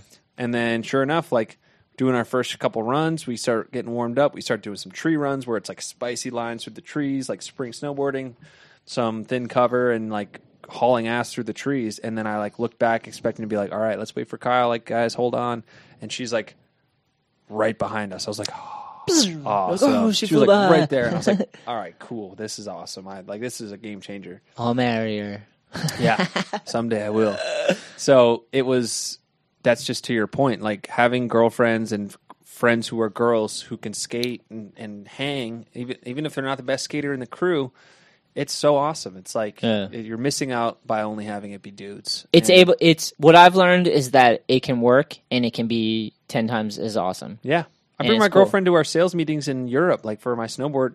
Jones now and Yes Snowboard brands, they do a sales meeting in in Europe each year. So like this year was in Switzerland and last year was in Austria. And I was like, why don't I fly in early with my girl? We'll get to skate or sorry, snowboard like in the Alps. She'll fly home and then we'll start the meeting. And then all the other reps showed up. They're like, wait, you've already been here? You've been snowboarding with your girlfriend? I'm out here. And they're like, I'm like, yeah, yeah, it's been tight. We just had like three feet of pow. Or like this year, it was like, yeah, there's no snow. I fucked my board up really bad, but it, I work for a snowboard company, so I can get more. yeah. Um, but like, it's funny. The reactions are mixed. It's like half of them are like, don't tell my wife because I don't want her to come, and the other half are like, this is amazing. I'm going to do this next year. How did I never think of this? It's like, I, I totally get like wanting to have your space from your your lady too. Yeah. Like But, that's like if you share the interest, which if you're talking about girls who skate and guys who skate, it's already established. Like Yeah. if you share the interest, do it together. It's probably more fun. Yeah, and and like I said, it's it can work, and the All I Need crew proved it. I was like, this is so cool. I didn't feel any awkwardness. Everyone Yeah. got along. Everyone's got the same sort of sense of humor. Everyone Right. skated hard, applied themselves. Totally. didn't matter the gender. You know. Totally. Let's get to some YouTube stuff. Yeah, I'm gonna see if I can pull it up on my phone too, because I might. Two eyes. Amsteam Skater says, "How's life? You want to give him a quick one?" Life is good. I just got hired by Mammut. Um, so I'm a sales rep in the snowboard and skateboard and I guess now ski industry and climbing industry. Um, Mammut is a big Swiss brand founded in 1862. They had a rep opening in New England because their rep got hired as a sales manager. And through a few different twists and turns, I, I got hired. So I'm going to sell them alongside my current brands. It's a huge career opportunity. It's also kind of stressful. So I'm hiring a sub rep um, which is someone who's going to help me do my business, which is like my day job, which is still fun. Um, so that's good. I'm excited. I haven't Yeah. been sleeping that much because it's a lot of work, but uh, hopefully that'll change. So so that's I'm I'm stoked, and it's summer now. The sun's shining. Beautiful, It's like beach weather. You can throw those flip flops on. I've been wearing sandals pretty much exclusively. hippie. I know. I actually, if you went out to my car, you'd see Chaco sandals sitting in the driver's seat footwell because I was like, I can't walk in here with fucking Chaco sandals on. Look what I Anthony's. Anthony, oh, he's wearing moccasins. I was like, It's like, I gotta slippers. put on some. I gotta put on some skate shoes so that Anthony respects me. Nah, nah. because I'm just fighting for. Really, I just want Anthony's respect. You got it, bro. All right. Ten years. Thank God. Ten years Thank is God I changed these sandals. Uh, shout out to Pat B. He says sounds awesome. Andre Cavarlo says hello, hello, Hey, Andre. hey, Andre. Uh, Mr. Perry Vlogs gives the two the cheers. Cheers, my Yeah, friend. cheers, Robert. Um, Stim Truck says, "What's up, Mike? Super stoked for the Hey, DH, man. That's Gary Enright. nice, hell yeah. He's stoked for the downhill, man. Stoked to have you back. Gary had a Um, record. He signed up first every year. He messed it up this year. He set the wrong alarm or something. But Gary, the second I open registration, he registers within like 30 seconds. Right. I think he like wrote a script to auto sign up. Wow, So that was cool. Shout Gary's out. on top As of an it. event organizer, people people who sign up early are God's gift. And Because that that helps ease Dude, the stress. oh my God. You're like, Well, oh, someone. when know? half the people sign if I, if half the people sign up in the last week, it's like literally I'm pulling my hair out because I'm like I'm gonna lose ten thousand dollars. Like this Yeah. is this is a crisis. yeah, If everyone just signed up earlier, it would be way easier. So thank you, Gary Enright. yeah. Stim Trucks. For those out there that are looking to sign up for any event, Do it early. Help Do them out. and Do it early. I Um, pray. Mason Roughs on Skateboard says, so A- AIN Friday, I can only take one day, and I want to say what's Friday. up. Do it Friday. Friday, mini ramp. We can't come to Sunday because we're going to Rob Stock. Yeah. If you if you don't care about yeah, Rob Stock's gonna be sick.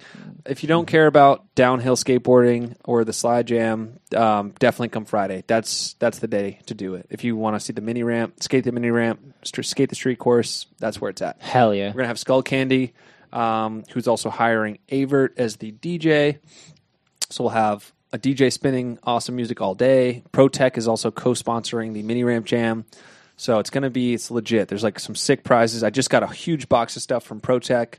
Skull Candy, the rep Joey Siciliano is going to be bringing his prizes. He always throws down Joey's the man. throws down a bunch of like headphones, uh, Bluetooth speakers, earbuds. Um, so going to be tight. It's done well. You We'll be there, so you should be there. And we'll be doing a raffle every day, which benefits the ambulance squad. But also this year, we're donating money to Talent Skate Park, which is in Burlington. Vermont. Nice. They went out of business. Like they were on the ropes for a while. Like awesome, awesome indoor skate park, bright green ramps. Like like the Turned out some pro skateboarders, Jordan Maxham, Cookie. Um, there's a few legends from that area, Totally. and it's and so like the crucial. only Burlington skate park forever until they put out the outdoor one. But like Burlington, winter, Winter, you need it. you need an indoor park. Indoor, So they yeah. closed, and all of a sudden the whole community is like, "Oh my god, this is like a crisis. We need you to come back." So there's been some fundraising, like GoFundMe, which you can still donate to. You should if you can. Put that But- link in the description. Yeah, but they've got um, a donor who's willing to match fifty thousand dollars if we if the community can raise fifty thousand dollars.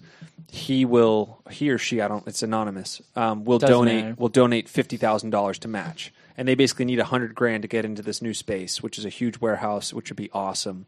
So this year, if you come, we'll have raffle tickets. We'll have prizes from all of our sponsors, which is like there's we have a lot, but Skullcandy, Spy, um, you know, sunglasses, Skullcandy speakers, headphones. We'll have all I need, maybe a couple all I need decks. I'm down. Okay, cool. Let's do This it. is- we just decided that right now. Handshake.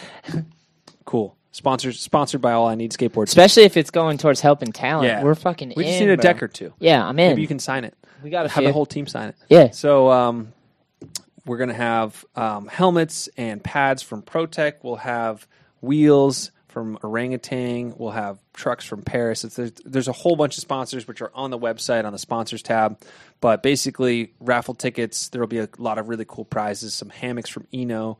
Um, Ooh. and yeah, those are tight. Interesting. Yeah, very interesting. um, and that is going to benefit the ambulance crew who keeps us all safe, and also Talent Skate Park, which we really want to see come back into existence. So Han- shout out Hannah. shout out, Talent. shout out Hannah and Dave. Dave, right? Yeah. Dave and Hannah. I haven't been there since Fibro Yeah, days, but David Wood awesome. and Hannah Dean. Um, So come Friday. Mr. Perry Vlog says, "Yeah, bro, Friday. Uh, they'll be there." Mr. Perry Vlog says, "F two fifty." Is that an insider thing? Where's my drink? Where's my drink? We had this game at. Uh, God damn it! Actually, before you get into it, do you have another one of these? I sure do. Let's do this. So there was a game. Thank you. I'll try and do the spark notes. Um, Yeah. Whenever we close the road for a downhill race, you need to identify identify the last vehicle going up the road because as soon as they leave, you close the road at all locations so that there's no more through traffic. And it helps me. We need one less staff person to be a driver, and I can personally close the road if I am the last vehicle up the road. And also, just that way, I can shuttle people. And we rented. I rented. I never even thought about that. You have to Yeah. shuttle people Yeah, up the fucking yeah. hill. We use U-Haul. we use sorry, fuck U-Haul. I forgot about that. Enterprise. We use Enterprise. Oh, U-Haul can burn. Oh, God, it's a deep story. But They're anyways, not a sponsor, bro. not a sponsor. U-Haul can burn. Enterprise. Suck it. You guys rock. Um, so Enterprise had no cargo vans. Amazon, Jeff Bezos personally rented every last cargo van in a hundred mile radius to spite me personally. He's taking everything, our jobs. He's, taking our worth like a vans. trillion dollars. So sucking he took, it all He took our vans. Enterprise was like, "Do you want a truck, like a pickup truck?" Because I was like, "I actually need to tow a trailer, so it needs to have a hitch." They're like, "Well, the F one fifties we have don't have a hitch, but the F two fifties do. How about a three quarter ton?" You know, F two fifty Super Duty Lariat with six hundred miles on it, and now I was like, talking. I was like, you know what, brother, that sounds pretty good, America. America. and they're like, Fuck yeah. yeah, and they were like, cool. Like uh, we'll just pull it up right now. Stop And I was talking like, like I was like, awesome. I'll stop. I'll stop talking. yeah. Like- You're not like- from the south. I was like, cool. I also I need a hitch adapter because like I have a normal size hitch. This is such a big truck. It has like a three inch you know hitch mount. So yeah, it's heavy. so anyways, drove this truck. Averaged eight miles per gallon, which was not tight. Everything else about the truck was awesome. Synchronized. Cheers. Yeah, Mike. So the reason Continue. I'm, the reason I'm drinking this is because uh, I was driving the last truck all event, whipping this F two fifty, and I would always say like, "All right, leaving the you know the bottom turnaround, uh, last vehicle up's going to be the two fifty, just to abbreviate it." nice. I would just say two fifty a lot, and I'd correct people if they called it a F one fifty. I'm like, like, "How dare you, bro? It's a two fifty. So then. Two fifty. Unbeknownst to me, they made it a drinking game that whenever I said 250, everyone had to drink. so Rob just Hold said on, hold on. Just said 250. So cheers, Rob. We have to drink to that, my friend. All right. So yeah, Rob, So two fifty. Staff, colored koozies. Everything that if you look at any MG Events media, all of our staff is wearing safety orange. So Spy hooked it up with a bunch of these safety orange road soda koozies. Nice, solid move. Solid move. All right, Pat B says, looking into this goodness now. Thanks for bringing this type of fun to the East Coast, and props to AIN for being a chill company. Absolutely. Thank you. Thank you for that. Hell yeah. It. The support means a lot and gets me hyped to keep it going. Um, Every once in a while, someone will send a message that's like a DM that's like, "Hey, by the way, I can't come this year, but I just want to let you know, like, I get warm fuzzies thinking about SEMAS. It's like the best thing, best time I ever had. Like, it's a super formative memory, like something along those lines. Like, I just got one yesterday that was like very heartfelt, and it's like, man, I don't hear like people aren't that explicit very often, but when I hear that someone like literally had their life changed for the better, it's like that's why I do this. Like, and it means it definitely means the whole like, world, man. so 'Cause There's so meaningful. much work, and like you every year when you're don't throwing want an it to be for event, you're nothing, like, yeah. yeah. you don't know if it's the efforts in vain. You you know, at the end, you're everyone's stoked and stuff, but like when someone comes to you like with a heartfelt message and like Yeah. takes that time, you're like, it really made a difference. Yeah, or they're like, and it was I loved worth your it. event and I want to host an event and like how can can you help me do it? I'm like, yes. Like I'm Yeah. so glad that you came and you saw what's possible and that you now want to do it yourself. Like, Yeah. Like and yes, I'll help and just like let me know what you need. Yeah, it's dope, man. The feedback means the world to us. It's it's hard to fit three days under ten minutes. Perry vlogs. I do it for skate community. Grill some meats. Simon Weller says grill some meats. I wish we had Simon Weller. I wish we were Weiler. Weiler. No, it's W E L L E R. Oh, Weller. Simon Weller. Okay. Grill some meats. I would love to grill some meat right now. I'd I go was- I was steak, thinking about that. I was like, sausages, do I bring over grillables? some chicken. Dude, would you be should do. We should do one of these where we're doing this, but in front of the grill. Just I got a grill outside on the table, and we were podcasting out there last time with Dickie. J. Ah, So not original. Um, Mary Perry, uh, Mr. Perry vlog says Simon, sup, bro? Simon Weller, yo. Uh, that's not kombucha. He says, yeah, Jeff. He got maybe, on. Maybe it is. Maybe it's not. He got on NPR. Oh yeah, Jeff. We talked about Jeff, the guy, the friend of mine who um, hosted the event out in Florida, Mass, which is a real town. Was he on NPR? Yeah, they they they did a segment on him, so he was on Really? the, the like the Western Mass local NPR. And I think it went. I don't know if it went national, but like he got he got a really good um, audio piece. It was it was sweet. That's rad. I listen to NPR once in a while. Yeah, it's great. I listen to it constantly. Um, Simon says this is inspiring. Yeah. Thank you. get it, my Good. dude. I'm glad. Daily This- Show. Hey guys, I just found you on Instagram. Uh, where can I find Oh. the info on the event? So Plug it again. We'll plug it right now. Instagram, there are two channels. The most important one is Central Mass Skate Festival. That's like the official Central Mass Insta. There's also Central Mass Skate Festival on Facebook. But the most helpful resource, like if you've never heard about the event and you're starting from square one, the social media feed is like only semi helpful because you're only seeing the most recent news. But the website is huge. So skatecentralma.com, skate S K A T E C E N T R A L M A dot com has the promo video, which is a seven minute long saga. I, I've had a lot of fun filming it. It's um, Planet Earth. Every year we do a different silly theme. Like one year I was picking apples in the orchard in my full leather one piece bodysuit and like with like downhill racing suit full face helmet. So each year we do something kind of goofy. This year, since it's the last year and the species is going extinct, we did a planet Earth critically endangered species edition. Oh, I saw some of this. So this is Got me that is right on the homepage at Central Mass. There's really we had to pay forty dollars for the music rights to the official Planet Earth soundtrack. Wow. So we went, we really Heavy. went for it. Um, but yeah, skatecentralma.com. That's got the promo video. It's got the top left drop down menu has so many different. It's like sponsors, frequently asked questions, schedule, um, travel. There's a discounted hotel booking link which expires on the 12th of July, which is in two days. So you can get a 20% discount on your hotel room. Um, if you want to do that, there's shuttles from the hotel to the event every day and to the after party and back on Saturday night. What's the after um, party? After parties at Billiards Cafe and Air Mass. Um, we had a live act, a, a big band lined up that just fell through today. But I was like, wait a second.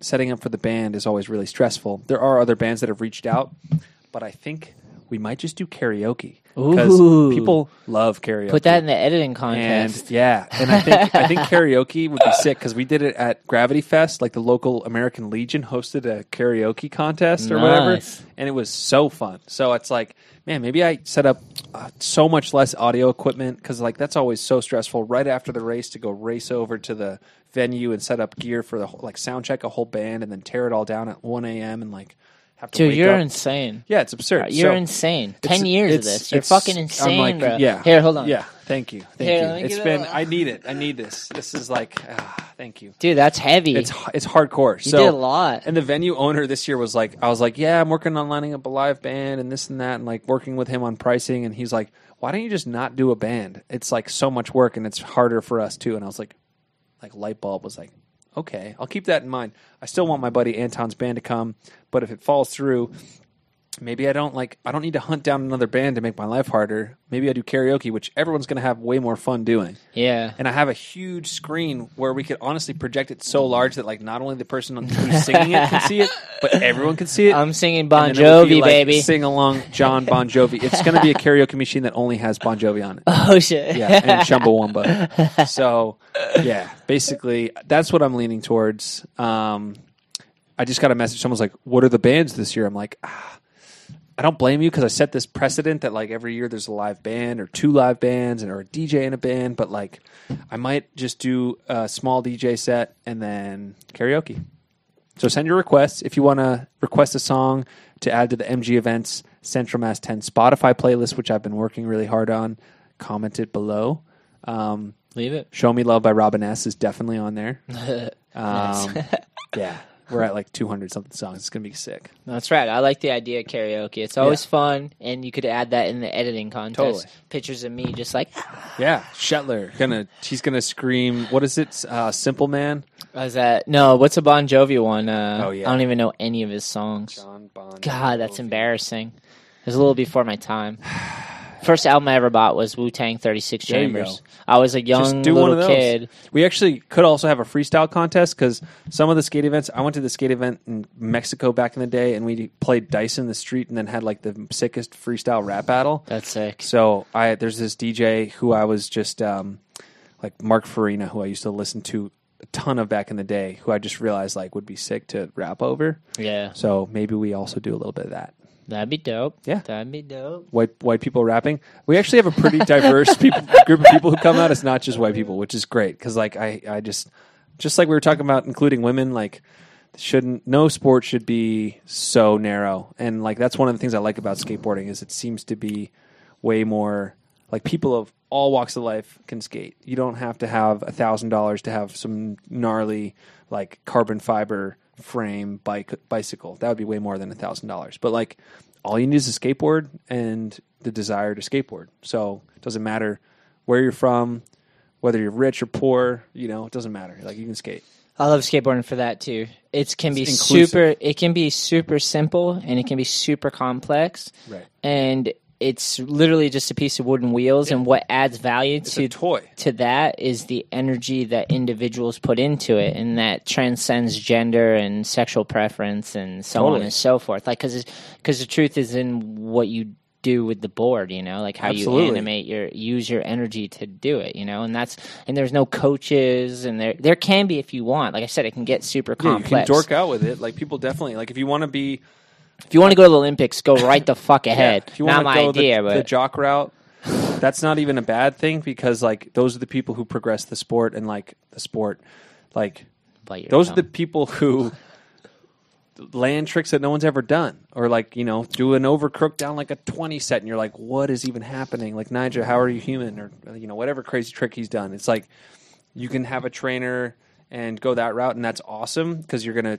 you're gonna reinvent you're gonna invent new tricks that no one ever thought was possible and then if you just want to like barely slash coping on your local pool and have a that's- blast. that's great yeah Well, yeah, it's crazy because skateboarding is so complex that it could be a sport, it could be a lifestyle, it could be whatever you want. It could be an individual thing, it could be a group thing, Totally. it can be for anybody. It's just like when I picked up skating, it was just because I had uh, issues. I had like family issues, and I was antisocial, and I was slightly angry, and I was very angry, and I wanted, I needed friends, and I just started skating, and it was something that I could somewhat control. Yeah, Barely. It's like it's like homeopathic. You could work at it. You can work at it. You can feel incremental progress. Yeah, Like if key. you're terrible, but you spend all day and you finally get like one axle stall, it's the whole world. you're like, oh my god! And then Yeah. the next day you'll be like, all right, like like practicing manuals. I remember the Loaded Challenge series back in like 2009. They did this thing where you had to learn a trick each week, and if you learned all ten, there was ten weeks. If you learned all ten and you put it together in a YouTube video by a certain due date, then you got um, a uh, what is it, one hundred fifty dollars off a complete. nice. And if you were one of the best ones, then you got a free complete. So it was like perfect motivation to be like, I'm going to go learn some tricks. Hell yeah. And the first one was nose manual, three parking spaces. Oh. And oh, I was like, you guys got to start with that. Like, I don't even know how to do any manual. That's a tough one. But I spent like weeks just like going to parking lots, which are everywhere. Like you don't even need a skate park. You just go like there are parking spaces. They're always the same width. It's like mandated by law or whatever. So you can always go and you have that easy incremental. Like all right, today I'm gonna I'm gonna nose. I won't leave this parking lot till I get one parking space. yeah. And then tomorrow I won't leave until I get two. And then it might take me a week to get three. But then all of a sudden you're like, this is sweet. I have like these metrics. It's like someone who's into running. It's like, all right, I want to get a seven minute split time for the next mile. Um, or I want to run this time marathon. It's like that that exists with skateboarding. And there's that little reward, like the little carrot that gets dangled or that you can dangle for yourself.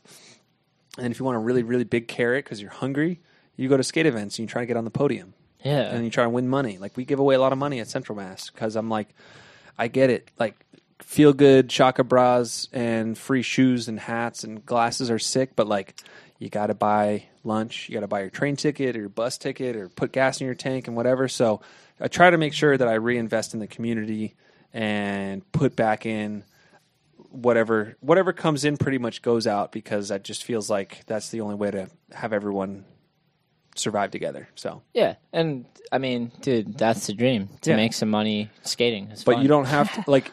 Some people are like, "Oh, I don't want to go to that event because I won't ever get on the podium." It's like, dude, there are hundreds of people who are going to come and won't be on the podium. It's still gonna be they'll- fun. They're all going to have so much fun. It's still going to be fun. Yeah. That's if why I you like the edit because most people get in the edit if they apply energy Totally, and effort. totally. And it's and like, if we dude, have that's way five sick. media people filming them from every You're angle, covered. it's like, dude, you are guaranteed. And we got like four photographers, and we publish all the photos. We try to not like I, some of it. I kind of slow drip just so I don't run out of like I don't want to blow my whole load like a week after the event. I want to Yeah. have like stuff to put out that no one's ever seen before all year, which is hard.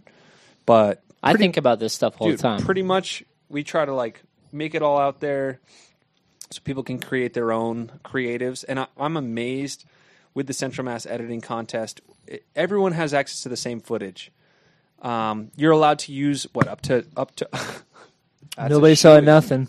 That's a shoey. I'm not going to force you to do it because that would be Why is that a rule? yeah. Our rule is if you spill your beer, you got to shoe it. If if people call you on it, Dude, you that's gotta a fucking rough rule. pour the rest Mike. of your beer into your shoe. Are you joking me? I don't even have shoes I on. know those are fur-lined moccasins. That would be really They brutal. are, You'd have to they like are. you'd have to like er, like Nah. squeeze it out. I, won't, I Uh-uh. won't make you do it. That's it. a rough rule, dude. It is. Change your rules. That's why bro. you can't be a scrub, dude. You got to hold on to that beer. Things. It's the. It's the thing. It's tippy.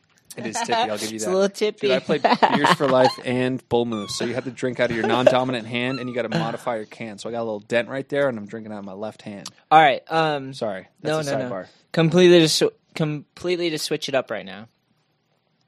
Favorite movies? Do you have any favorite movies? I usually say top three, but that always blows people's minds. Like three movies. I have to come with three fucking I gotta come movies. with- I got my three fucking dialed. So I'm like the most movie illiterate person ever, but I've shame. it's terrible. But I grew up without TV, and this is just what Are you. Amish? Yes. No. Interesting. I know. I know. I have a cell phone, but I'm Amish. But um, no. So you never know. out of the few movies I have seen, Pulp Fiction was tight. Ooh, I like lived off of The Matrix when I was a kid. that's like that's on- not even a movie. That's like a documentary. I think I, it is of who I want to be. I, you Neo? Who are I'm you? actually Who are you um, in the movie? Trinity. Oh, I could see. Yeah, Nice set on you. Got a yeah. nice you. set on you. Um, I don't even know what that means. Yeah, got cakes.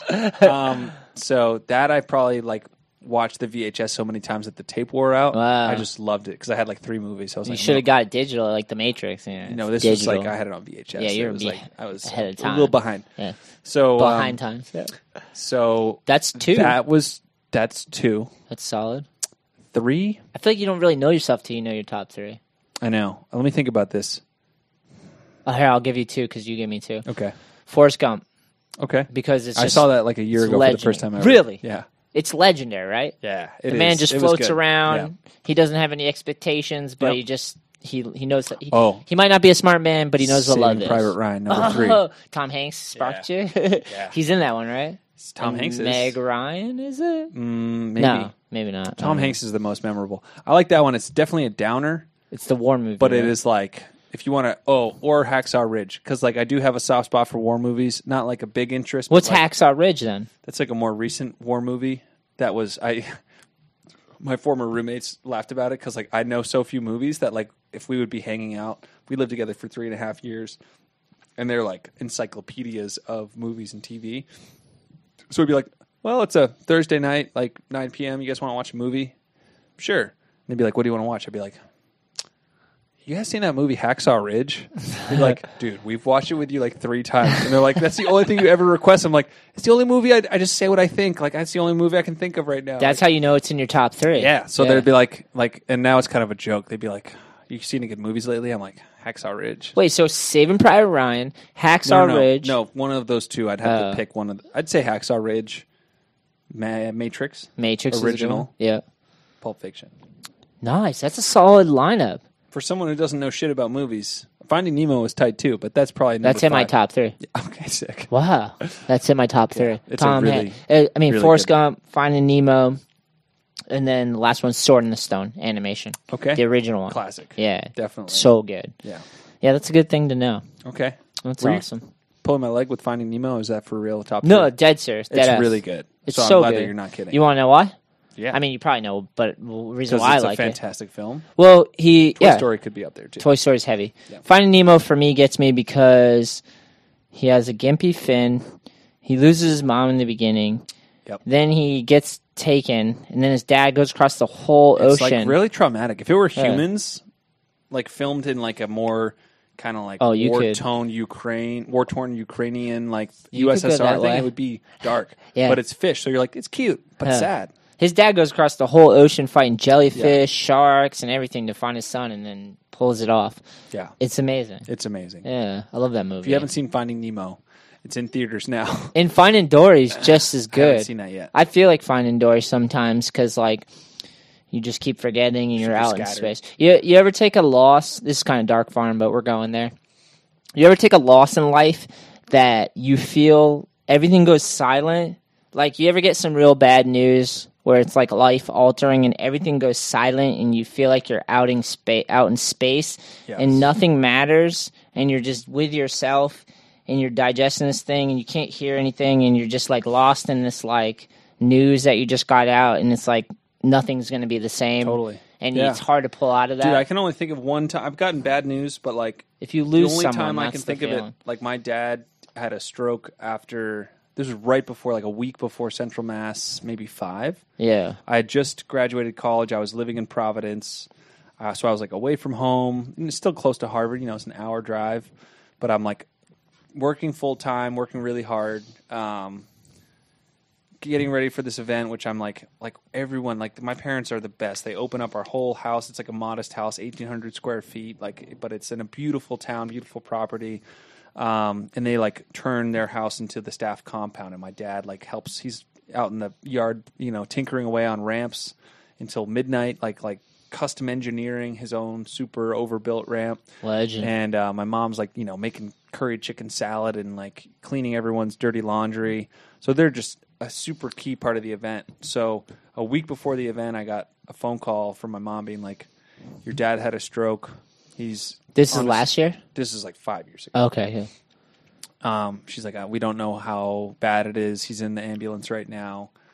Um, you should probably come home. And I was like, I was like still at the, the office. It was like I stayed late. It was like a, I don't know, 7 p.m. or something, starting to get dark. And I just like went outside and was like, you know, same like you just said, like silence. I was just like, I started crying. I was Yeah. like, oh my god, It's like when you get news that you it's know like- is irreversible. Dude, it you're stops like, your life. I was Yeah. like, oh my god, and I'm like trying to think of like, what do I do? Like, like Central Mass is about to happen. My dad has a stroke. Strokes can be fatal. Strokes can paralyze you. Stro- It's like, I was like, how do I even grapple with this? Like, like this is so much heavy shit to take all at once, and I just like tunnel vision. I was like, like you said, I like blacked out. I was just sitting there, just like torn up. Um, Yeah. It was hard, and then I drove home, and like, luckily, he had a hemorrhagic stroke that didn't paralyze his body, and they stopped the bleed. You know, it's like it went as well as it could have, That's good. but it could have gone so bad, A lot of them do. and he got super lucky. So it's like, man, it's it's heavy. So yeah, no, That's I that moment where Yeah. you're just like That's everything like, gets the only it, one I can think of that was like that to that extent, where I was like, oh my god. it gets super quiet and you lose all your breath and you can't you're crying but you can't cry anymore and there's nothing you can do to fix what's going on so you're just in that waiting room and that's kind of finding dory because she's lost. I was just gonna say, is that that's kind of like how I feel when I watch Finding Nemo. yeah it, well like, finding dory she like can't she can't remember anything and Yeah. she's trying to find her family and she Yeah. can't remember anything so Yeah. she keeps being out in that Sounds outer like space. Yeah. Yeah, it's like it's fucking heart- heartbreaking. I actually met a dude at the gym the other day. Interesting, bro? interesting side note. Oh, now who's dropping shit? I, I can't. Oh. I can't shoe the the. oh, Shoe it, no, shoe it. Um, no, I always say gym. I always say gym, but it's more of the spa. Yeah. Okay. Nice. I like to get my nails done. nice. JK, nice, JK, nice. JK. A little steam bath or like a steam room. Yeah, it's Yeah. got the sauna, the steam room, and the hot tub and the pool. I like to go there. For that. some? Sometimes I work the machines, but mostly Oh. relaxation. But uh, Mr. Perry Vlogs, by the way, said um, sh- number one movie Shawshank Redemption, two Lords of Dogtown, three Trading Places. Good top three. Trading Places Haven't had Eddie Murphy. Haven't seen Trading Places. I think so, I think so. but yeah. I love Shawshank Redemption and Lords of Dogtown. Yeah, that's those. That's a good three. There you Sol- solid. Um, yeah. Uh, so I was at the the I shouldn't say gym, but I was at the spa, and this dude walked in, and he's like walking in like half his body's Oh paralyzed, god. and uh, he sits down. He's naked. Just FYI for you Cool. to get a mental picture. yeah. I'm in shorts. That's it. But looking ripped, six Yeah, pack, like a little yeah. too hairy, Yeah, but like action hero. I can tell. You son of a bitch. Uh, and he comes in and he's limping in. He sits down, and like I'm sitting there, I'm hot as shit, sweating, about to pass out because it's the steam room. Uh, no, the sauna, dry heat. Yeah. And uh, he said something, and then he was like, Was ended he up like slurring? no, he was talking fine, but like he just couldn't walk. He literally took him so long to walk in there, and he told me he had five strokes, Oh, and he said like they all just came on to came to him recently. Yeah. Like he was like 50, 60 Yeah. years Well, old. that's the thing. If you get a like a blood vessel blockage, like that kind of stroke, Yeah, then it can kind of like be cumulative because it's just like unless you get it totally like you can't just push out a blocked you know blood vessel you got to like Yeah. rework it all and like replumb your system and then you've got like new obstructions it's like it's pretty heavy yeah, yeah. It sounds heavy, Yeah. and this dude was like he had a he had an amazing head on his shoulders for like going through five strokes in Yeah. the past year, you know. But I was just like, and I wanted to keep asking more question, but like every time I looked at him, I couldn't help but look at his dick. Yeah, You know, because I- he's I naked and yeah. like you're trying not to look. Look in his eyes. You Yeah. look down. You're like, oh, dude, what the hell? Yeah. It's just an awkward uh, spot. You know You're like what I mean? you have a pretty hard dick. I mean, a hard stroke. like how was your sorry your stroke? Your stroke that was hard, right? Stroke. Oh, the, the lingo is Yeah, just not like, helping. I gotta, I gotta get out of here. I gotta get out of here. Yeah. Dude, the the gym is a weird spot. With the old dudes, do not give a shit about getting Dude, naked. Old dudes love having. I'm still a little insecure. I Same. recently I got like Dude, more I'll do the comfortable, towel. I'll do like the deck change with the towel, where Yep. Like I'll let my dick out be for be out for a second, let her breathe a little. but like not that long. You're not hanging I'm out not there. airing it out. There's dudes. There's dudes. And we're back for iTunes. YouTube's still here, so that's good. All right, Yeah. so we dropped out our what is it? iTunes. iTunes cut off for a little bit there, but we're coming right back. All you missed was me talking about how my underwear got stolen at the gym. Yeah. If you want to hear about Swimming. that, you can go to the YouTube channel and Talked check about out. how swimming's hard. swimming is hard. So if you're listening on iTunes, this is uh, Steve Jobs, I guess, kind of dicked us over on this one. It's it's really we're stuck between a rock and a hard place. We got Steve Jobs, R.I.P., and Mark Zuckerberg, and I mean we can't win. But We're an hour thirty into the podcast, and this is where we start talking ridiculous. And I'm down if you're down. I'm down. Uh, but do we have anything important that we should talk about? Anything more important than Finding Nemo and Underpants? Not really. So, so do you pay attention to politics at all? Definitely. Do you really? Yeah, very much so. That's good. How old are you? Twenty nine. Amazing. I'm way older than you. You know what? I've been told I'm an old soul, and this mustache adds at least five years. I was gonna say you feel older, or at least the same age as me. I got an old dad, and I just uh, I got an my old sister's dad. older. Than, my sister's two years older How old just said dad? He's eighty four. oh, he's an old dad. Yeah, I got an old dad, Good but for he's him. the man. Yeah, Um, sounds like it. He produced you. He's doing he- pretty good. He's yeah, had me when he was 55? 55. Politics blows my mind because Yeah, I'm it's a weird, bad, dark time in politics right now because I think social media, just like retail, has kind of like changed the way that information is disseminated. It used to be like you could trust the media sources, which I think you still can because I think there's been a huge effort to discredit mainstream media, even though they're like full time journalists who their whole job is to like thoroughly research stories and put out like corroborated, very deep dive journalism. But also, it's a lot of opinions Sure, now. Too. yeah. people got real relaxed with like some of it for, For, sure. but like there Politics are, have become transparent now. We're Right, like, yeah, we right. know who pays you and who you're on. but like it's insane. politics aside, just the I'm just talking the news sources. Like there is still very good investigative journalism that's fact based, fact based, that will guide you towards the truth. None of it is is ever claimed to be like this is the universal truth. This is the only no one can have no that. one, but Fox News tries to tell you that like everyone else's lies, this is the one reality you need. And so it's this weird situation where we've got like everyone who sucks the pipe of the one news source that tells them that everyone else is wrong, and then you've got all these other news sources that are like for some reason needing to justify the fact that they actually are like trying to report on facts, but they're also like we're not trying to say like like never in the history of time I think should people ever get their news from one one source. Like the way No, that definitely a not. thinking human, like we're humans, we're graced with like higher level thinking. You should consume as much Some news, as much information as you can, and then boil it all down, think about it, and come to your own conclusion about what you deem to be the most accurate representation of reality. Yeah, don't ever stop your ability to Like think. it's literally called critical thinking. Yeah, critical They'll say that word a thousand times in high school and college, and it's like don't I believe shit wholeheartedly. I Make thi- sure you question and it. don't trap Yeah. yourself in an echo chamber. I think Yeah. right now, like because of social media, instead of like flipping on the TV and having the news come on and being like, I'm going to digest what comes in. I'm going to change the channel a few times. I'm going to hear all these different in- insights and opinion pieces and journalism, and I'm going to deduce like what I think is important. Whereas now it's like some people don't watch the news at all and and or don't read any news stories, but they just go on Facebook. And if you follow fucking Breitbart report and Donald J. Trump and this and that, or on the other side, if you follow like Occupy Democrats and you know if you pigeonhole yourself, like now more than ever, you can create your own news channel There's two sides to every story, so be right, open totally. to that. So if you if you choose the most extreme version of the the reality, um, it'll it'll border on non-reality. It'll be the most um, opinionated stuff. So so my opinion of news is like find the most dead center news sources. Like I read a lot of Bloomberg Business Week and Bloomberg because especially Business Week, it's like The Economist, but like way more, way less dry and way less academic. But it's like if you look at any of the like bias chart reporting, it's the only one that's like pretty much dead center. There's no skew liberal or conservative. They just do like really analytical reporting, and I'm like, if I have only enough time to read like one weekly news magazine, I can at least trust that if I read through this, it's going to be like pretty decently on point Yeah. and it, it won't show any favor one way or the other. But like also there's just been this thing like like with Trump, it's like any negative news he calls fake news.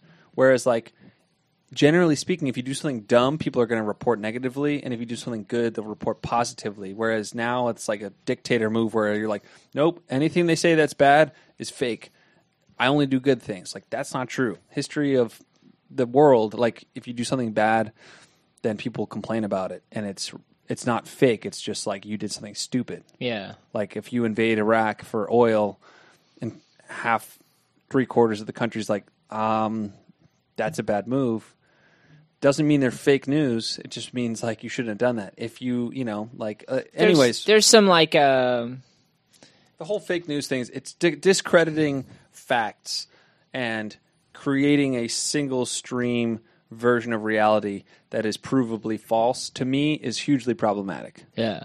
That's well, I'll I'm at. say I'll say there is some credit to to throwing a monkey wrench into the system because Yeah. there are like powers and people in politics that have been in place for so long, and a lot of us know that because we are like for years we're just like God, this is the same shit. There's a lot of Totally, yeah. wrongs that should be righted. Yeah. But the opposite of that is no good either. Well, And that's yeah, what we got like- now. Like, like rejecting, like yes, there are things that should be changed about the status quo, but rejecting facts and Not good. Yeah. not good. Yeah. Like there's got to be some like- sort of understanding and like, truth. Yeah, Yeah, being like, oh, those are all the enemy of the state. Those are it's enemy. infighting. yeah, acting like news outlets are the enemy of the state and that they're only producing f- like falsehoods to damage you as a person is bogus to me. Like if you just disagree with one news source, just like don't don't read them, don't Yeah. watch them. Like like, but don't pigeonhole yourself and and confine yourself to a sort of like mini pseudo reality. It's insane now because before there was Guardians of the Gates and they had the news and the TV and it was like you these were the places you had to go Right. and now it's like everything and anything and you can find anything to support your theory so it's like the Right, wild right, west and right. people are off in their own worlds And people and, trust like- sources that have no credibility whatsoever. But Yeah. because someone on the internet agrees with them and they can show a link that says, yes, I'm right, it's like, yeah, you just, you, like you said, you create your own reality. just definitely it's hard man i and i'm 36 and i've never voted Yeah, well, that's, you should uh, start voting. That's, you think, though? that's- I'm going to. I'm gonna tell you right here. No, I'm not gonna pat you on the back. I'm gonna grab you firmly by the shoulder and say, Here, let me "Son, flex it a little son, you need to vote. It's your duty. Yeah, but It's come your on. duty. i've so my I'm problem happy right now with the state of affairs. If not, you should probably vote. All right, so here I'll give you my synopsis Okay. of my life in 30 seconds. Okay. Good luck. All right, so I was born into a world, chaos, broken family. Don't feel bad for me. It's part of life. It made me strong, critical thinking. Uh, it gave me a lot of good attributes. Sure. And uh, but my family's been like my dad was in a motorcycle gang, so literally a gang member. Passed away when I was 12. Mom lost to, lost to drugs and addiction. Part of a system, a- capitalist system that Sure. made profit off of Yeah, her. yeah. Took it right in and figured out ways to like make money off of her brokenness. Plenty of potholes out there. Um, and I was a kid just observing this, and we have no money. When you have no money, you don't give a fuck about politics because politics is for people that have resources that can just trying to politic. You can much- politic over How they can save more taxes. Yeah, yeah, yeah. Because they're playing the game. When you're not playing the game, politics doesn't fucking Right. matter to you. Unless you really need something like help paying for food. Yeah, but like when yeah, exactly. But even at that, you're still struggling, and even Totally. in that is a handout, and you're not proud of that. Oh, sure. You're sure. just like, not, fuck. showing off. You're not Instagramming your food No, stamps. and when you're a 12 year old kid and your mom's sending you to the fucking grocery store with s- food stamps to get fucking tampons and whatever food you need, you're just like, yeah, you're this like, is oh, not something I'm super stoked on. Sure. I'm stoked to Totally. have it, but like, but anyway, so politics has never really been on my radar. Sure. Because you got to have things to want to politic over it. Because a lot of people that are in control and power, they have resources, and that's why they're politic and fighting, and they want you to go their way or believe their way or have whatever. So for the most part, not always, but um, But th- at the same time, I think the problem with that is that it means that the decisions, the outcomes of politics are really important, and they, and they touch super everybody. important. Super and important. if it's only the people who have resources that care about politics, it means that the politics will be crafted around people who have resources. You know, and what I a mean? lot of the times, politics get corrupted by people that That's have I'm saying. resources and they push And if the everybody only- out, and, and then the they're the people- game. right. That's The been on- that my whole life, though, Mike. But I'm saying That's why I've never voted. That's why I 'Cause I'm think like, it's important for the people who don't have the have-nots. You know, it's the, the haves and the have-nots. Like like income inequality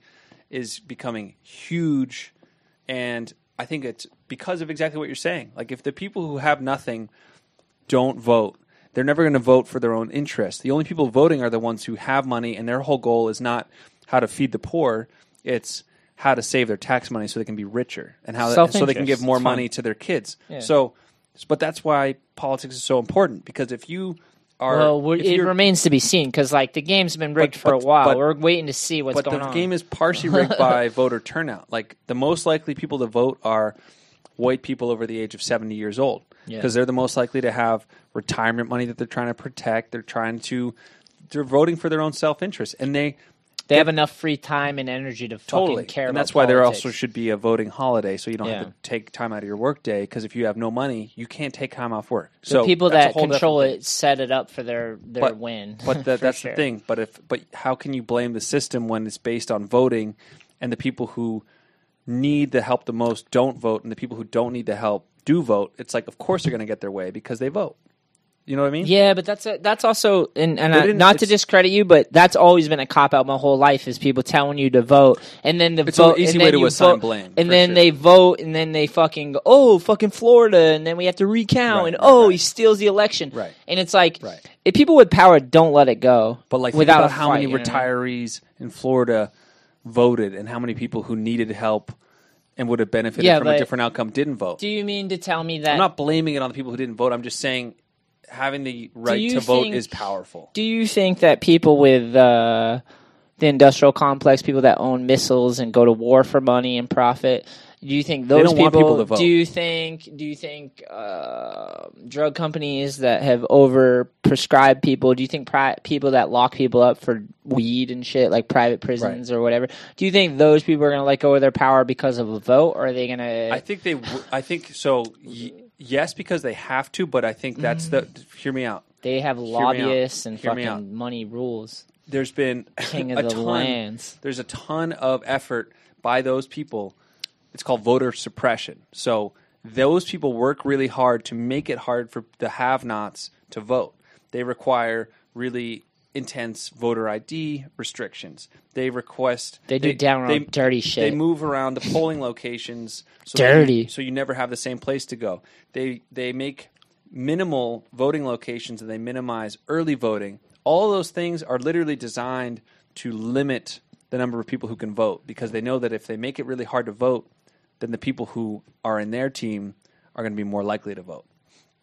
So the people those That's people- politics so- in a nutshell, right Yes, there, But Michael. my point is, my point is that yes, if they got beaten handily in election, they can't just like like there will still be some lobbyists who will switch teams and be like, all right, guys, do you want to buy our drugs? I think they're all fucked now. But if they lost the election outright, electoral college, popular, whatever.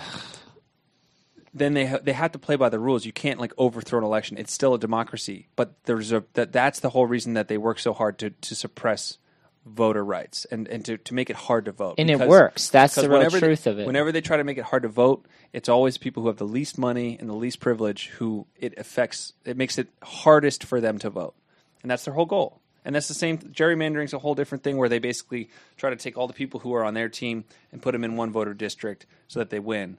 So that's also very proven to affect low income communities way more disproportionately than rich communities.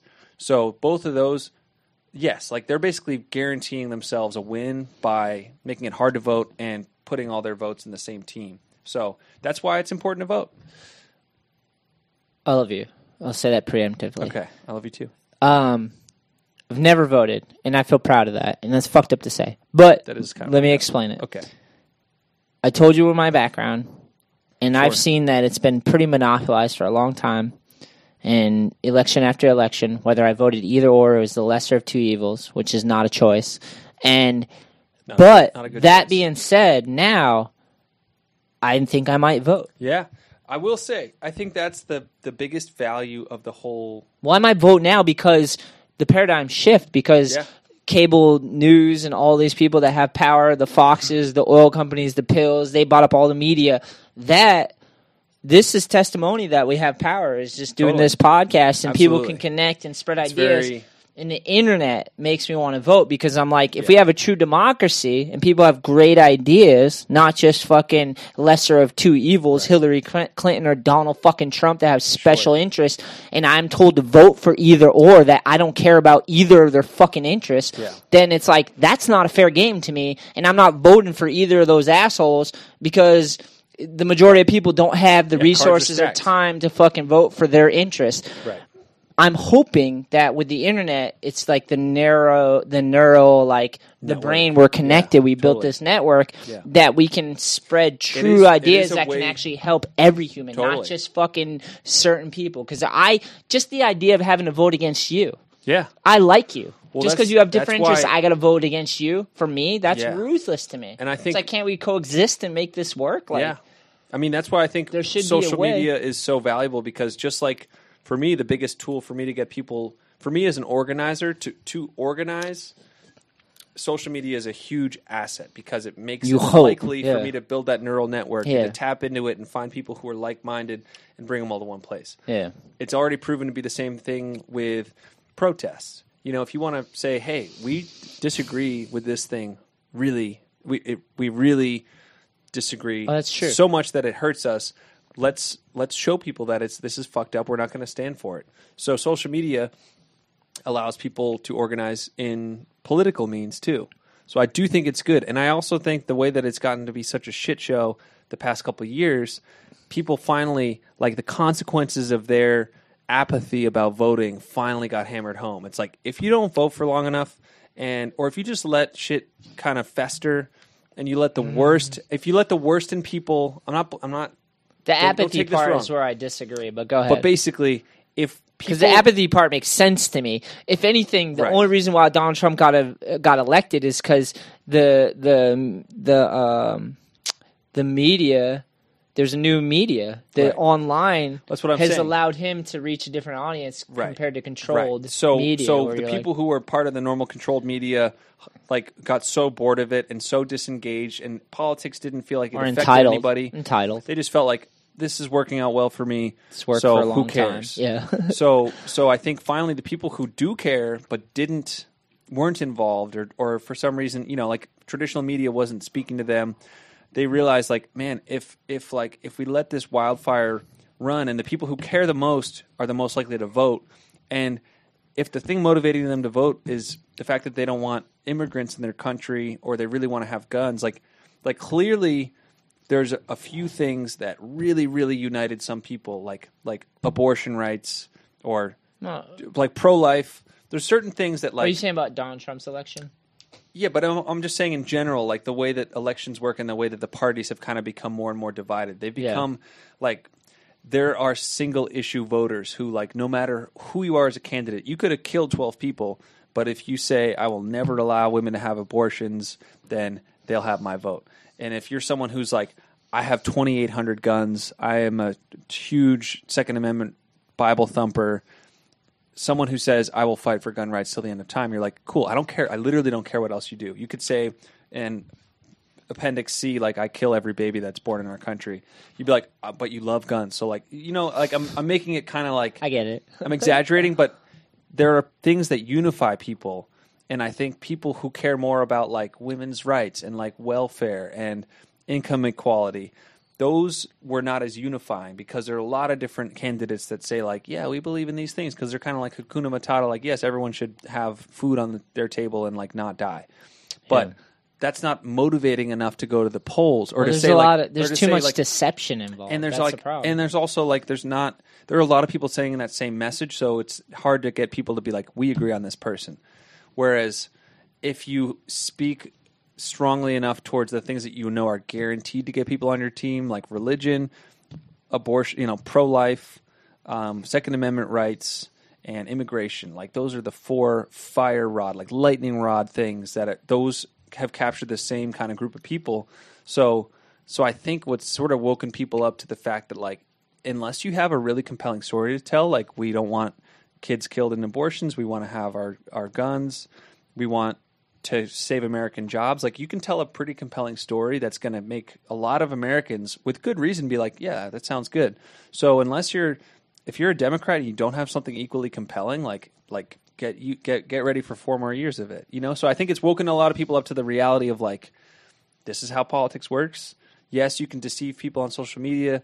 Yes, you can like pull at people's heartstrings with some maybe not so true stories, but like there's a reason people like people believe deeply in those things. They care really like really strongly about those oh, dude, topics. smart politicians know that they pander Right. to them. But unfortunately right now like like that's a really strong story that's all unified in like in the right and I think the left is kind of floundering like like yeah, like 16 candidates who are like uh Twenty over twenty. over 20 they're like they don't know what the fuck to say because like they're like what what's compelling like i think they landed on healthcare is like important like people should be able to afford to go to the hospital I've listened Cool. to I've listened to every candidate at Yeah. least three of their interviews. Yeah. at least each of them, and, like, some more. They've a like- lot of them have got a lot of good things to say. A lot of them sound exactly the same cookie cutter. Some of them are kind of like stupid and like, what are you? Why are you part of this conversation?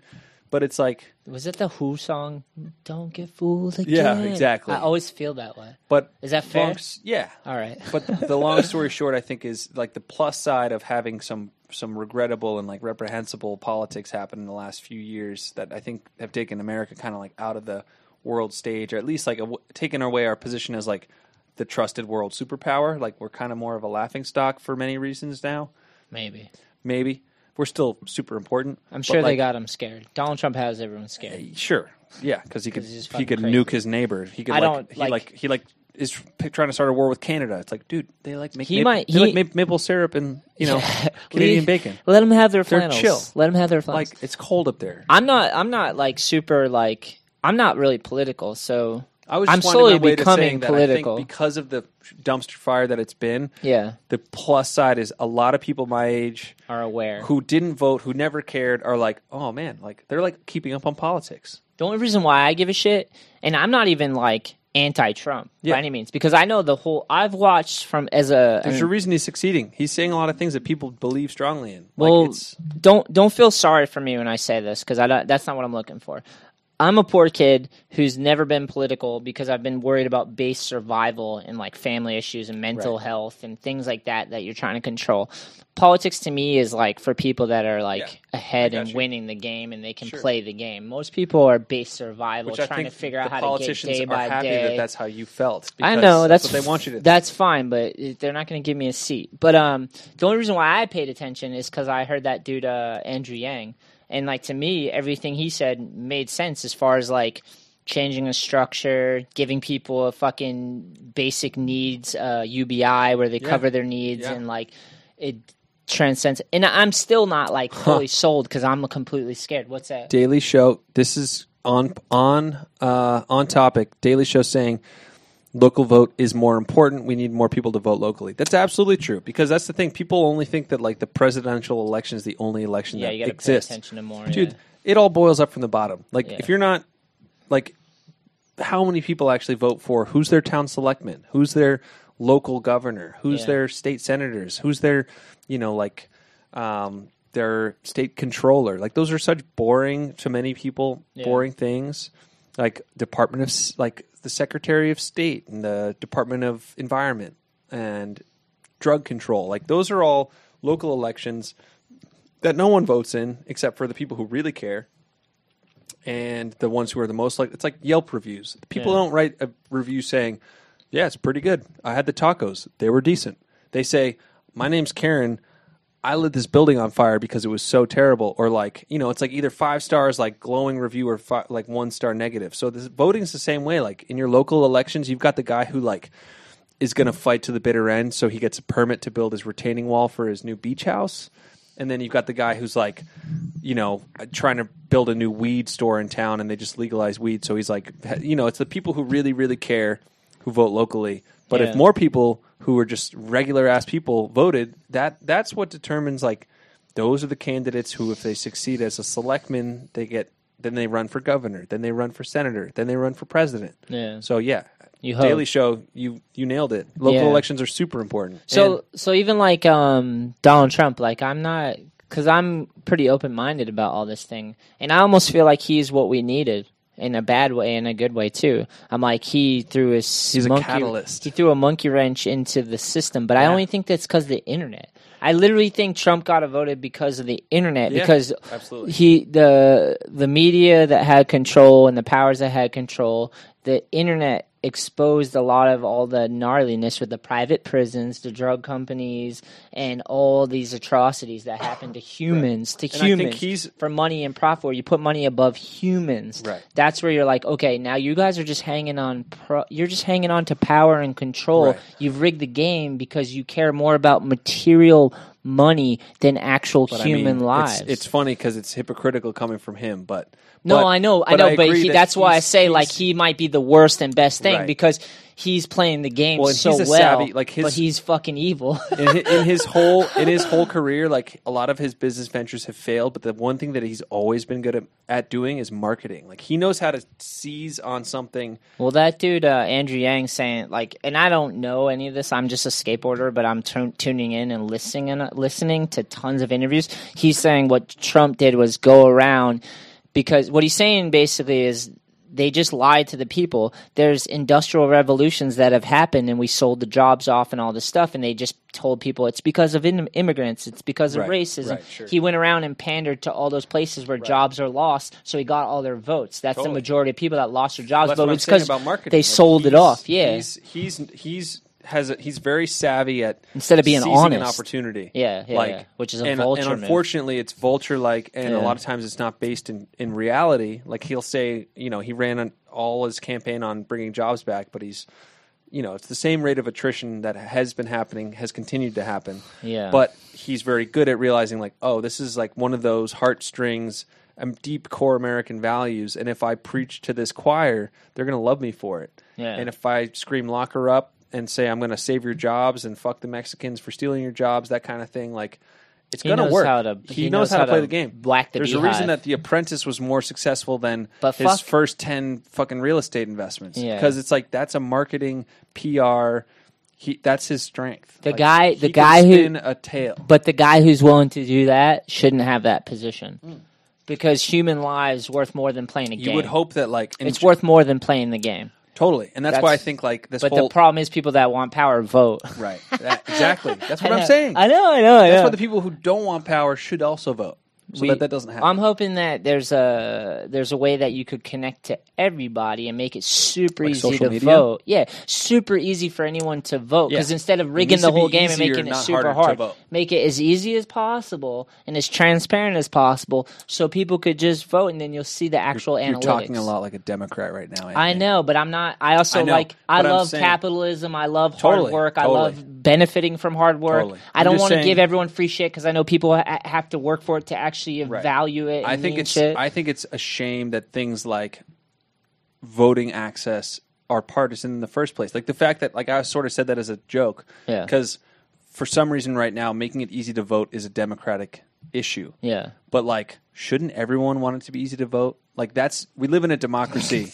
why is that fucking partisan? Why are we like why is the right Because to it's, vote it's easier political? to it's easier to whack the beehive, cause confusion, and then control, Right. keep control. Because that's what they want. They want but people like, confused, but like, shouldn't everyone shouldn't everyone agree that like everyone should be able to vote unless you're like a gnarly convicted felon who's still in prison?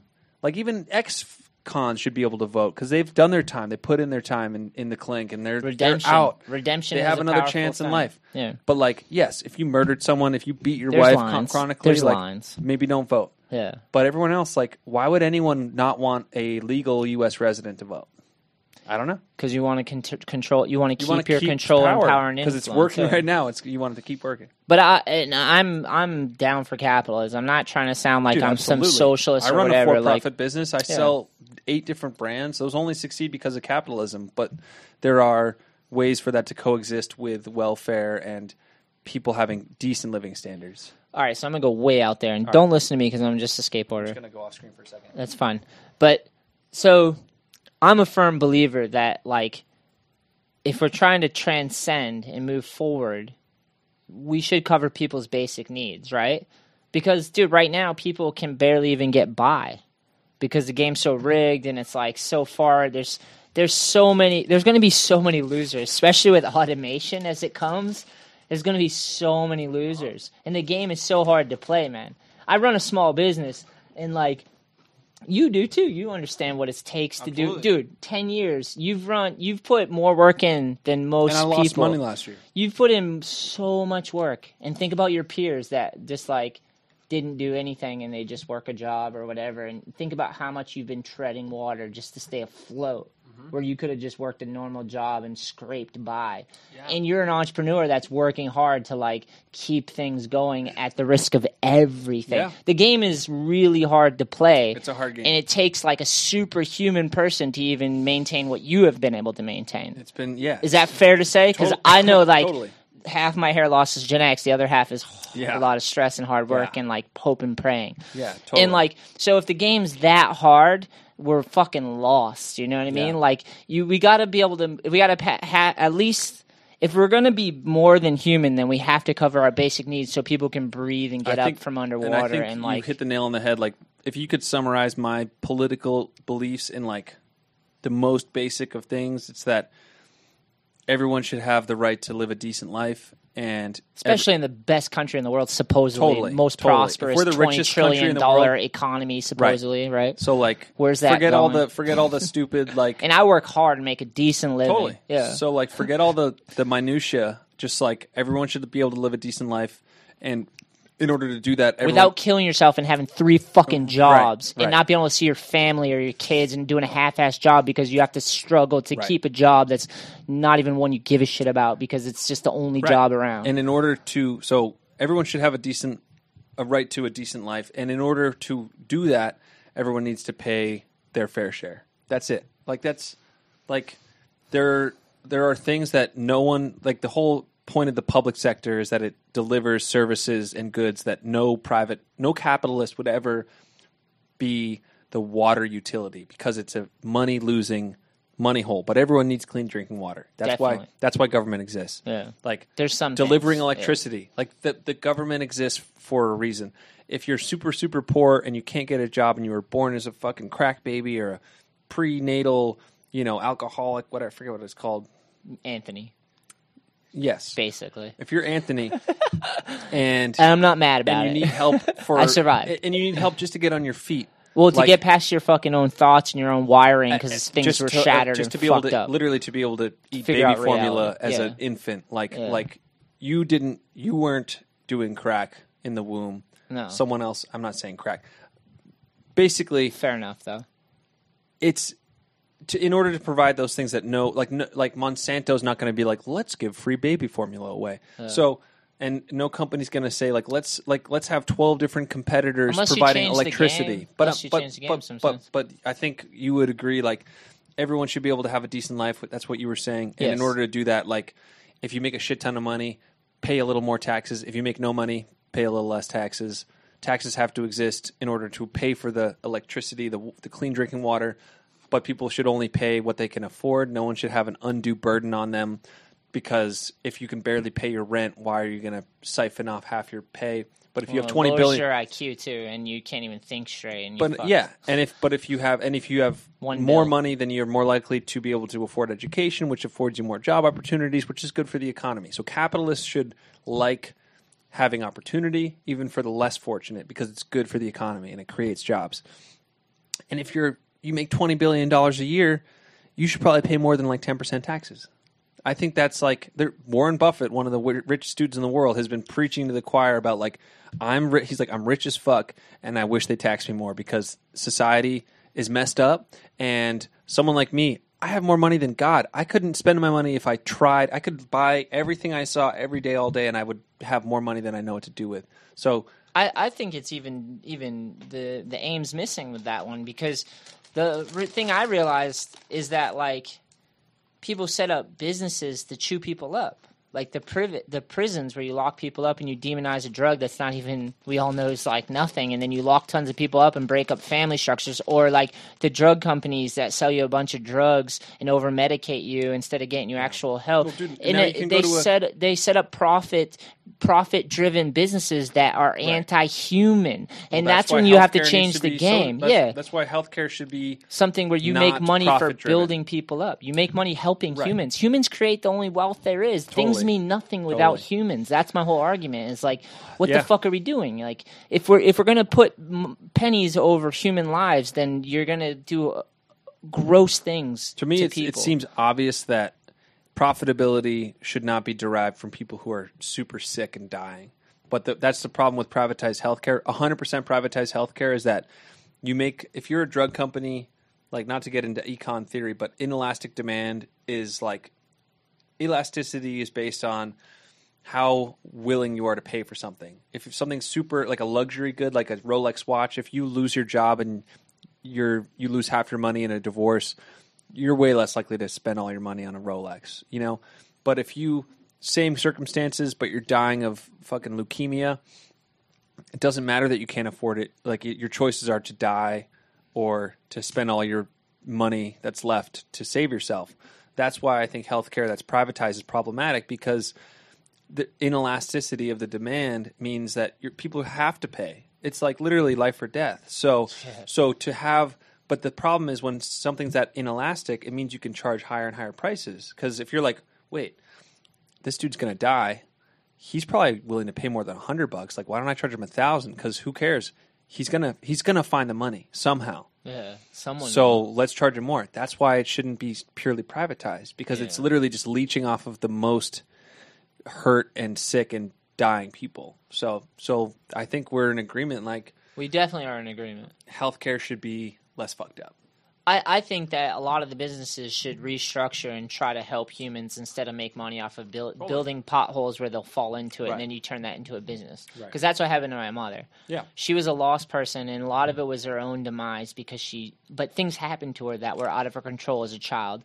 And she got lost and she got wired wrong and she had bad patterns and she fell into it. And then she was like self medicating and like running from all the shit. And she was partly a victim, but she was partly a willing participant. Yeah. And people Well, knew you that, so they in- fucking built a business around that, a welfare system, a medic, uh, the the There's the a reason fucking the Sackler family, which makes oxycodone, is being sued for like twenty million Yeah. or like it's crazy. That's like, the extreme of capitalism when it's gone Yeah, like totally. so anti-human. unfettered. It's anti-human. You know, you're like Jesus Christ, Low, dude. Low Tide Lumber Co. said, uh, heard a crazy thing on the radio today about a super high percentage of immig- immigrants with STEM degrees, which is science, technology, engineering, and mathematics, I think. So, yeah, I mean, that's the thing. Like, love your brother. I mean, what? That's like if you're into religion. I mean, didn't Jesus say, like, like, basically accept everybody because your neighbor is your neighbor is it's like the most important thing. Doesn't matter what they look like where they're from.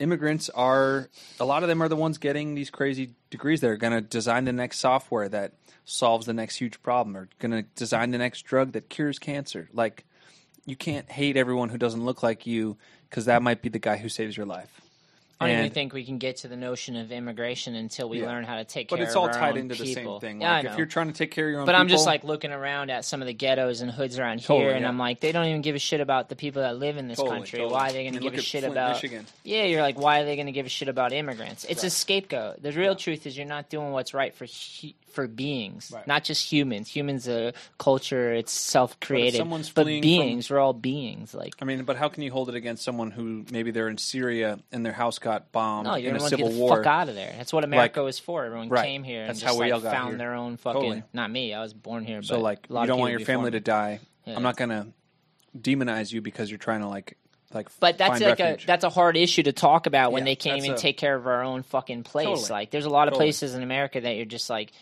you're like, dude, let's figure out what's right for the people that are in under the Constitution at the moment, and then we can worry about that. Totally. But we can never get to that because they're too busy arguing and causing confusion because they don't want to relinquish some of their fucking control and power or Right. admit error. It's like just.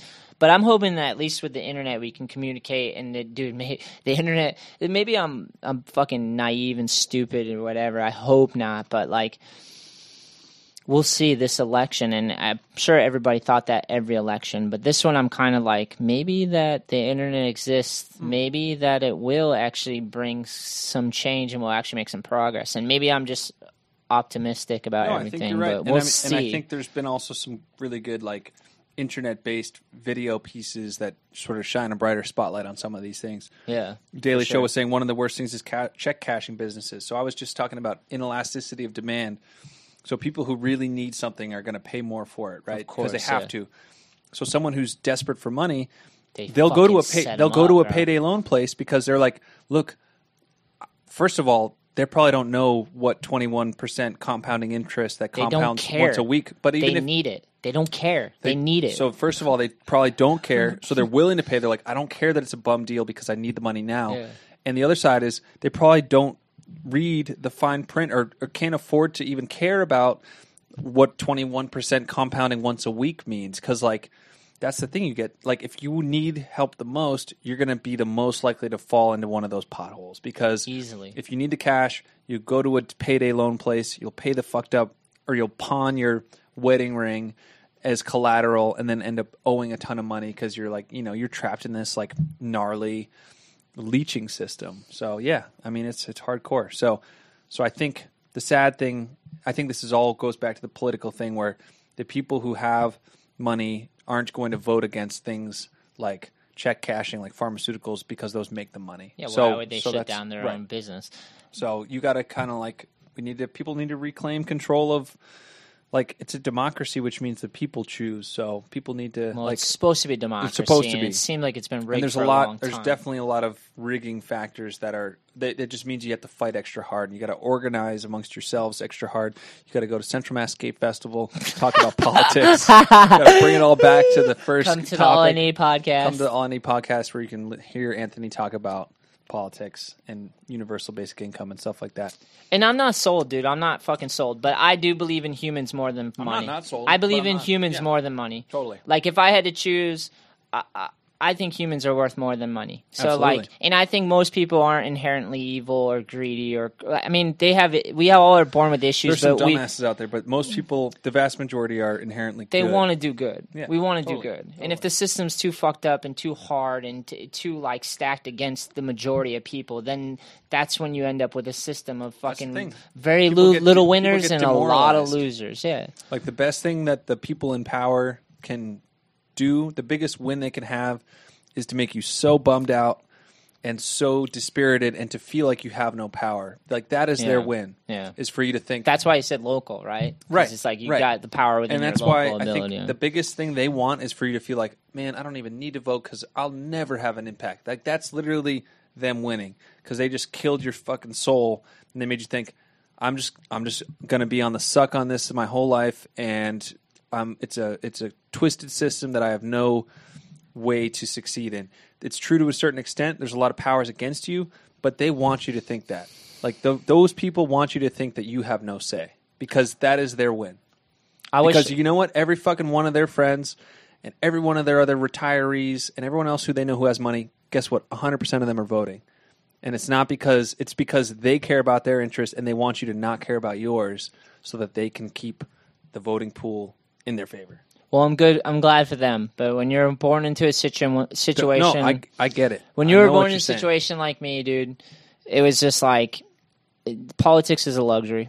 Totally. So like, it literally day to day was insanity. You want Donald Trump's not even fazing me, dude. My mom, you know what? I mean? Like, I think that's the, it's a luxury because you gotta you gotta take off work. You gotta like in other countries, it's not a luxury. It's just like a duty. It's like an expectation because they have a holiday. No one's got to work. They have polling places everywhere. You don't even have to have a state ID. You have to be a legal resident. You got to Yeah. be on like a some sort of list.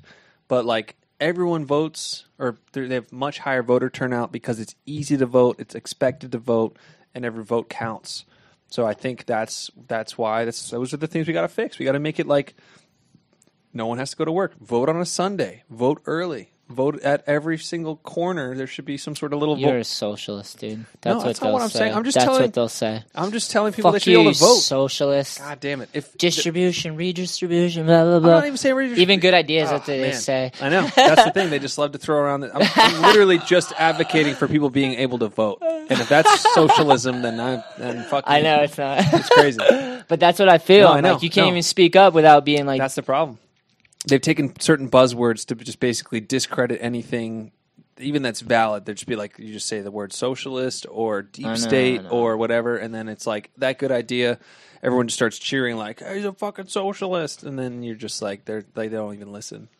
But I'm just literally telling people they should vote. I let me state this. I love this country, and I've also I grew up in this We got, country. we got a deep dive here. We did, and it's good. I grew up in this country, and I grew up knowing that my country was lying to me, and that there's tons of pitfalls, and that people with no money and dysfunction are about to become products in some sort of system because it happened to my family.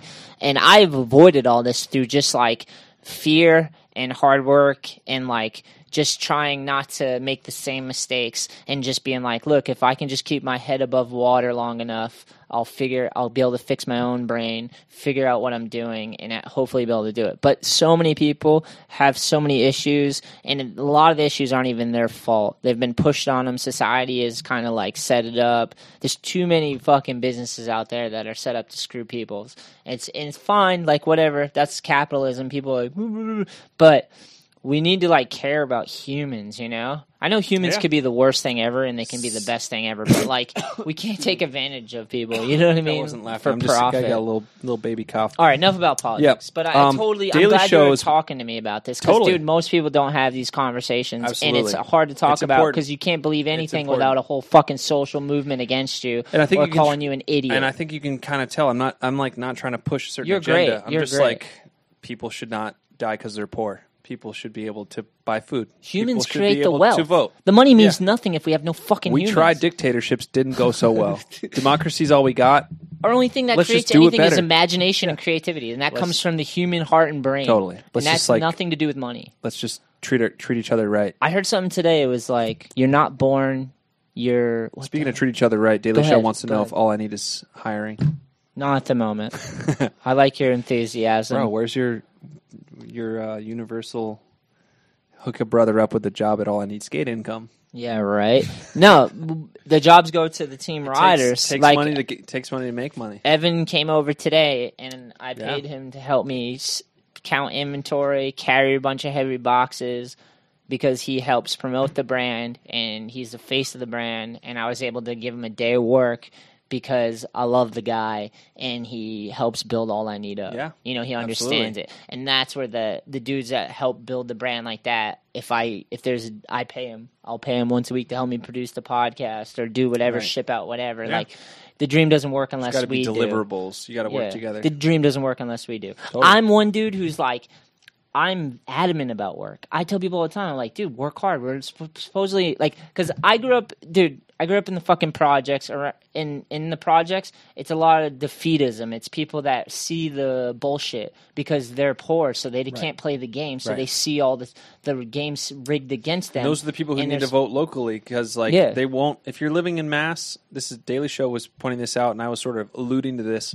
If you live in a state like Mass, they're always going to vote a certain way for the national elections. But that means like the only difference you can really make for Uh, for in, as a Massachusetts resident is locally. So like flex your vote where it counts. You should still vote in the national because there's also like senators and other stuff that is is a little more influential and like can change. Only but like don't vote just because someone tells you. Only No, no, no. vote if you hear Totally, ideas that you agree with and you think But- are but basically you're deal. more likely to have an impact. Like in a in a swing state, everything's super important. You should care about everything as long as you feel like it's important. Yeah. But in a state like Mass, it's probably not going to change from blue anytime soon. But like all the local elections change. You could have two people running. You know, it could be like a local. Like I lived in Cambridge for a while Yeah. super blue, progressive, eco-friendly, everything. But like you could have two people running for one really important government environmental job, and one of them believes in like citywide composting and renewable energy, and the other thinks that like bikes are bad for the environment and cars should rule. Like that's a really important decision. It's a small community, but there's still I don't know, 50, 75,000 people and one of them like we actually when I was living there, they instituted curbside free composting, which I as like a super environmental sustainability like passionate advocate for me it was huge. I'm like, "Oh my god, I'm living in a place where they'll fucking come take my food scraps and bring them somewhere, turn it into really fertile soil and then I can go get that for free."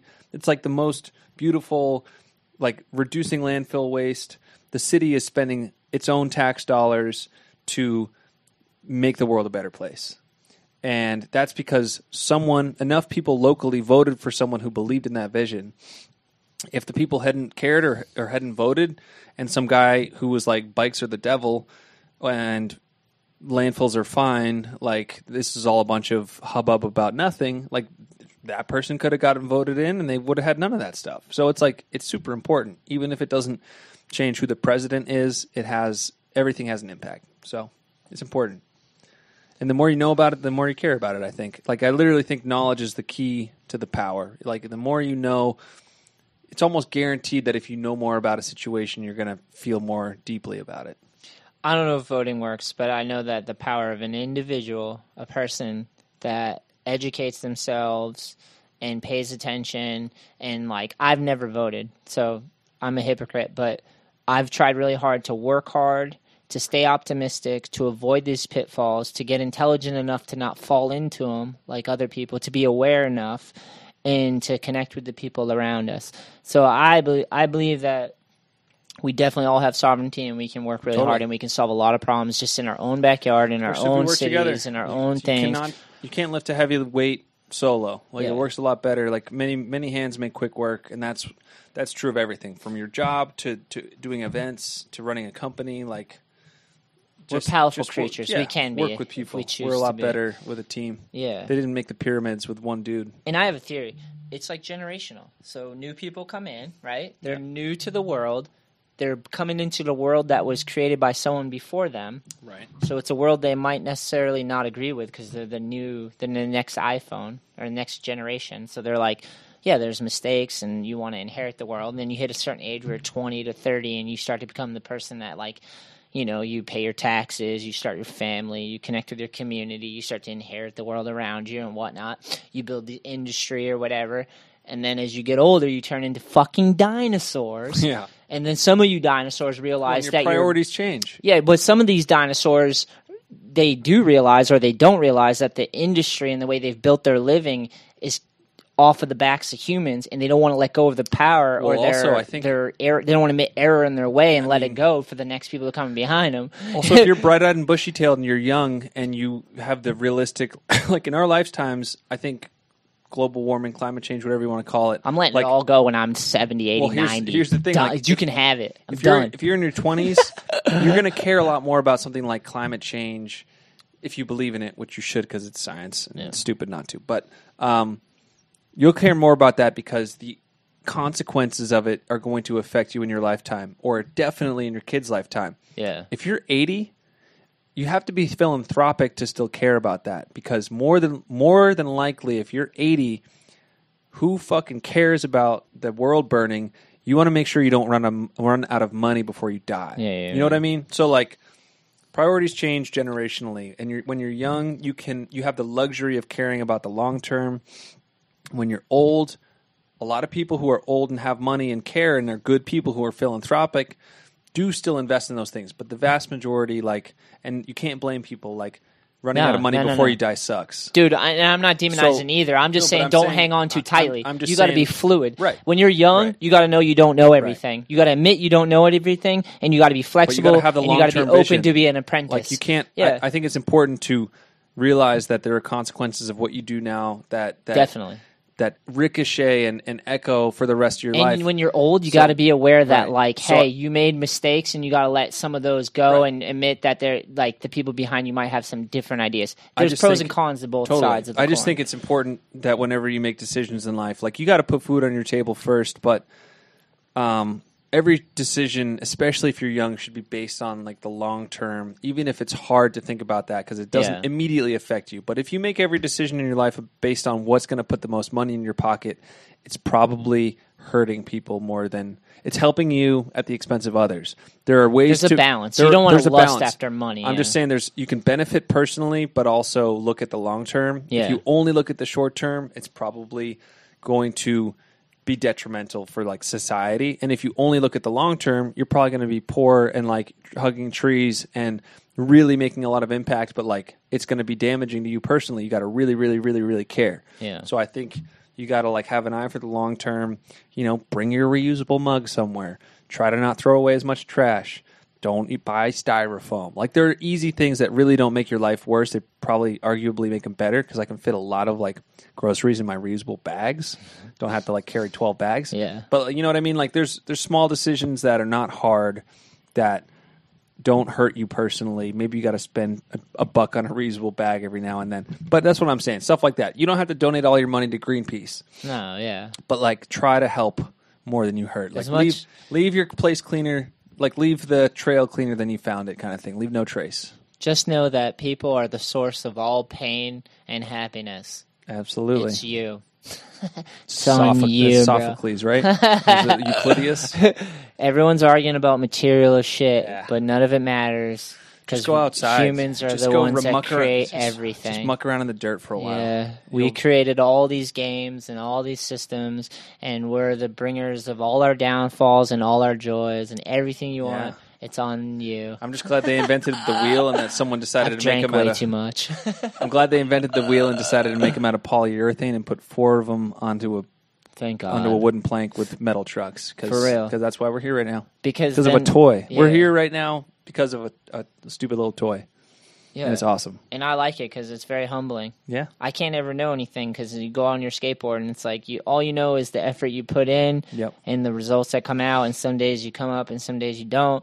Keeps me flexible, keeps me thinking, keeps Yeah. me from knowing everything because I humble myself through just going out there and trying to push yourself. that's why I think skateboarders are such good people and such good business people. They can be if they apply themselves yeah, because it can. Yeah, more than anyone else, they know how to take a slam and get back up. Like most people are terrified of failure. That's why they do just boner jobs because they're so risk averse that they're like, yeah, I could do that and that could be cool, but like send but, it. but like it's scary. Whereas skaters are like, I'm gonna slam 28 times until I land that hard flip. I'm gonna Yeah. send this 10 set and like wake up bloodied and bruised.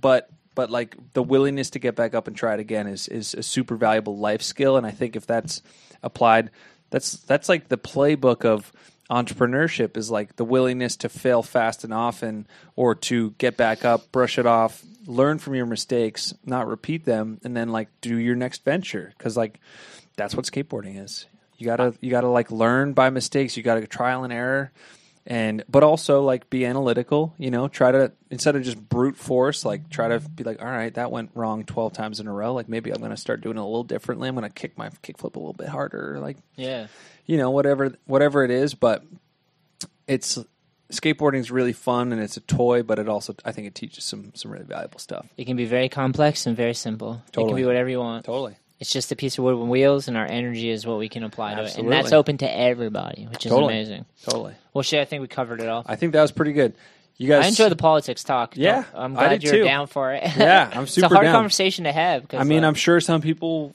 find it just like they're. I it's funny reading like Jones Snowboards. I work for them, and they're very environmentally friendly, and it, it kind of like makes me sad reading the comments when someone's they're like, "This board just hurts the environment less," like something pretty neutral. yeah, People are like, why don't you keep fucking politics out of it, bro? We don't care about the earth. Like, burn it down, make everything out of plastic. And it's like, man, that's not. I think you're missing the point. It's Yeah. like we're just trying to like make the world a better place, Yeah. little by little.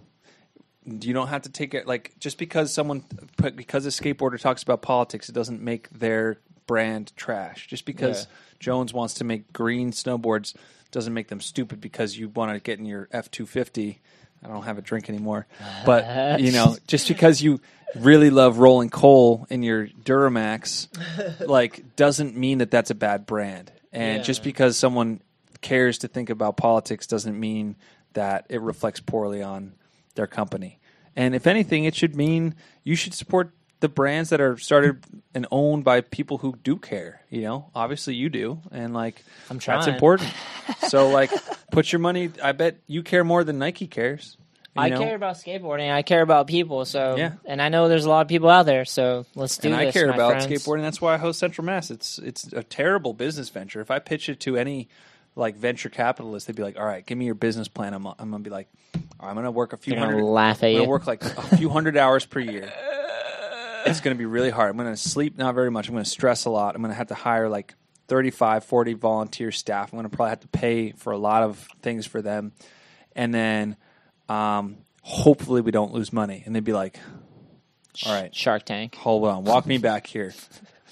What's our profit margin? I'd be like negative ten last year. And they'd be like, why are we even in this room? I'd be like, look, I don't know. So so it's if it were just for the money, it this would be this would be a non-starter. So I think like we're all in it for the hope. Like the rising tide floats all ships is a super deep kind of trait for me. Like I I believe that if everyone succeeds, I think I think there can be thirty successful skate companies. 50 I, I think it'll skate work, events. it'll work itself out because, dude, not everybody wants to work as hard. I want to work hard. I'm Yeah. driven. I'm focused. I like Yeah. really want to do all these things. My dreams keep me up at night. Like, and I, w- I want more people to like have that. But not everybody's like that. I think a lot of people want that, but then they figure they get They into it it and they're hard. like, "Whoa, I actually just want to lay on a yeah. beach." They're like, wait, So- I want to go to the event. I don't want to run the event. So I never worry about that because whenever someone comes to me and is like, "Yeah, I want what you have," I'm like, "Well, here's what it takes to Yeah. get what I have, Yeah. and if you're built for it, then you'll get it. If Totally. it'll take a long time, you'll work really hard. and not everyone's built for it. it. And yeah, that's not And that's tr- not like a bad thing. It's like No, you gotta no. you gotta You be a little bit types. of a you gotta you gotta kind of like be a what's the word? People who like punishment, like a yeah, masochist. for yeah, like glutton for punishment. Yeah, and that's fine. And Like, that's good. And, and yeah. if you don't like that, I'm wired this way. I don't even Yeah. like this is a gift and a curse. Like like I I dream so much at night and it keeps me up and I'm excited and like over it's because the way I was brought up with the background that I was brought up that I like I've just always seen the silver lining and always like I've always been forced to think about positive things and like Right. try to see the positive side and then like I just started like I built that into my wiring and now I just can't stop it and then good things start happening if you work hard and Right. you're like oh okay now I'm just like now it's overload where you're just like I can't I got to get this shit out you know and it's like I'm sure you feel the same way but not everybody's built that way and it's it's it's fine like Right. a lot of people like and I think that works itself out and it takes all different types of people to run businesses Right. and to do these things like I need people that like don't want to be the fucking dude who Yeah. runs the whole thing, but they want to be a part like- of it. Like- they want to share it, and they want to like play a small role, or they want to do this, or like it takes all types to make dreams Totally. work. You know, and that's Like- what um so i did the like the entrepreneurship institute at, at colgate was hugely valuable for me and we had Brad, man. that was like what kind of led into my job and and had a, a huge impact on my trajectory but they had richard richard branson you know. The Virgin, virgin yeah, Airlines, right? He was going Yep. into space, super successful Public entrepreneur. space travel. yeah but his that was like his whole talk. He he came and gave us a, our own little like entrepreneurship inst- institute private talk before he did a, a entrepreneurs weekend to the whole university like gave a whole keynote. But he was like man the best thing that i learned was what i'm bad at. Because i learned early on like i'm dyslexic. I'm not book smart. At least not with like you know written skills so Yeah. he's like i'm so thankful that i realized that i was dog shit at these skills and i hired for those and i hired people i, I accepted that i'm not going to be the best person at everything and a lot of people who are prideful and talented and smart are under the impression like i'm going to be the best at everything i can't possibly find someone better than me Yeah. so i just got to hire people who are maybe worse versions of me he's like no like I'm bad at bookkeeping, so I hired the best accountant. I'm bad at writing, so I hired the best copywriter. Like, I'm good at these things, and I hire people to do the things that I'm bad at. And I Yeah. think that's clutch. Like, is that's, clutch. That's, and it's hard to learn. Like for me, it's hard to relinquish control over certain things that I know I can do well. But it's like, man, you only got so many hours in a day, and there's definitely someone out there who can do those things better than you. Like, I'm not so prideful to think that I can do, like, I've only been running events solo because that's all I can afford to do. I can't, I can't pay someone enough to have them come along Yeah. but like man if like now with my rep business i'm i'm i'm in the process of hiring someone because it's like finally like i can pay someone and they're probably good at things that i'm bad at. And that's why i want them to work with me because like i'm not i could do my job better and i could sleep more and be happier if i have a teammate or or 10 teammates or a thousand teammates That's Like, the way you get to that. that's Is you it get gets there it gets past you. You know, you do what you can do, and you build the structure, and you work as hard as you can. And you try to gain all the skills you can, and then you get to the point where you need you hire some Yeah, help, and and, you- then you work together. and if you then learn all those build things, something bigger yeah. than yourself. if you build it like- up solo then you have the do you have the time to figure out what you're good at and what you're bad at. And, Yeah. like I know now that like I don't ever want to be an accountant. Doing bookkeeping and taxes is hard I know you need people that like accounting Yeah. because that's not as fun. that is not like it's Marketing's way I'm funner. good at accounting, but I fucking hate it. Like it is Yeah. so boring to me, and it's so important because like the IRS doesn't chill when it comes to accounting. so like, so you gotta yeah, you gotta f- try everything, like splash it around a bit, and be like, I love the marketing side. I hate the accounting side. I love selling. I hate you know buying whatever. Just like yeah, yeah, it It's takes important. time. takes yeah. time, man. Taking me ten years to figure out that it's the best decision was to end this event, and that's hard. It's bittersweet. It's like I, I wouldn't trade Central Mass for the world. Like it, it had has changed me fundamentally as a person. But that's the other one of the major lessons in that entrepreneurship institute is like you got to know when to pull the plug. You got to feed your winners and starve your losers. So now I've got some new winners, and I'm going to feed them. And Central Mass is not a loser in the wholesome sense, but it's it's a loser in the sense of what it takes away from my other more promising ventures and my other events. So it's like You've gained from it, but at some point, I've it's like gained you gotta take what you gain from it I've and gleaned keep going. I've gleaned Yeah. what I could, and now I gotta I gotta pull the plug in a way that's really like clean and and emphatic and like proud, but also like yeah, I gotta you gotta know when to call it. Yeah, So and it's- ten years is a fucking hell of a run. Yeah, man, that's a good run. So Unbelievable. I'm I'm I'm happy, and I'm I'm sad preemptively, but I'm happy.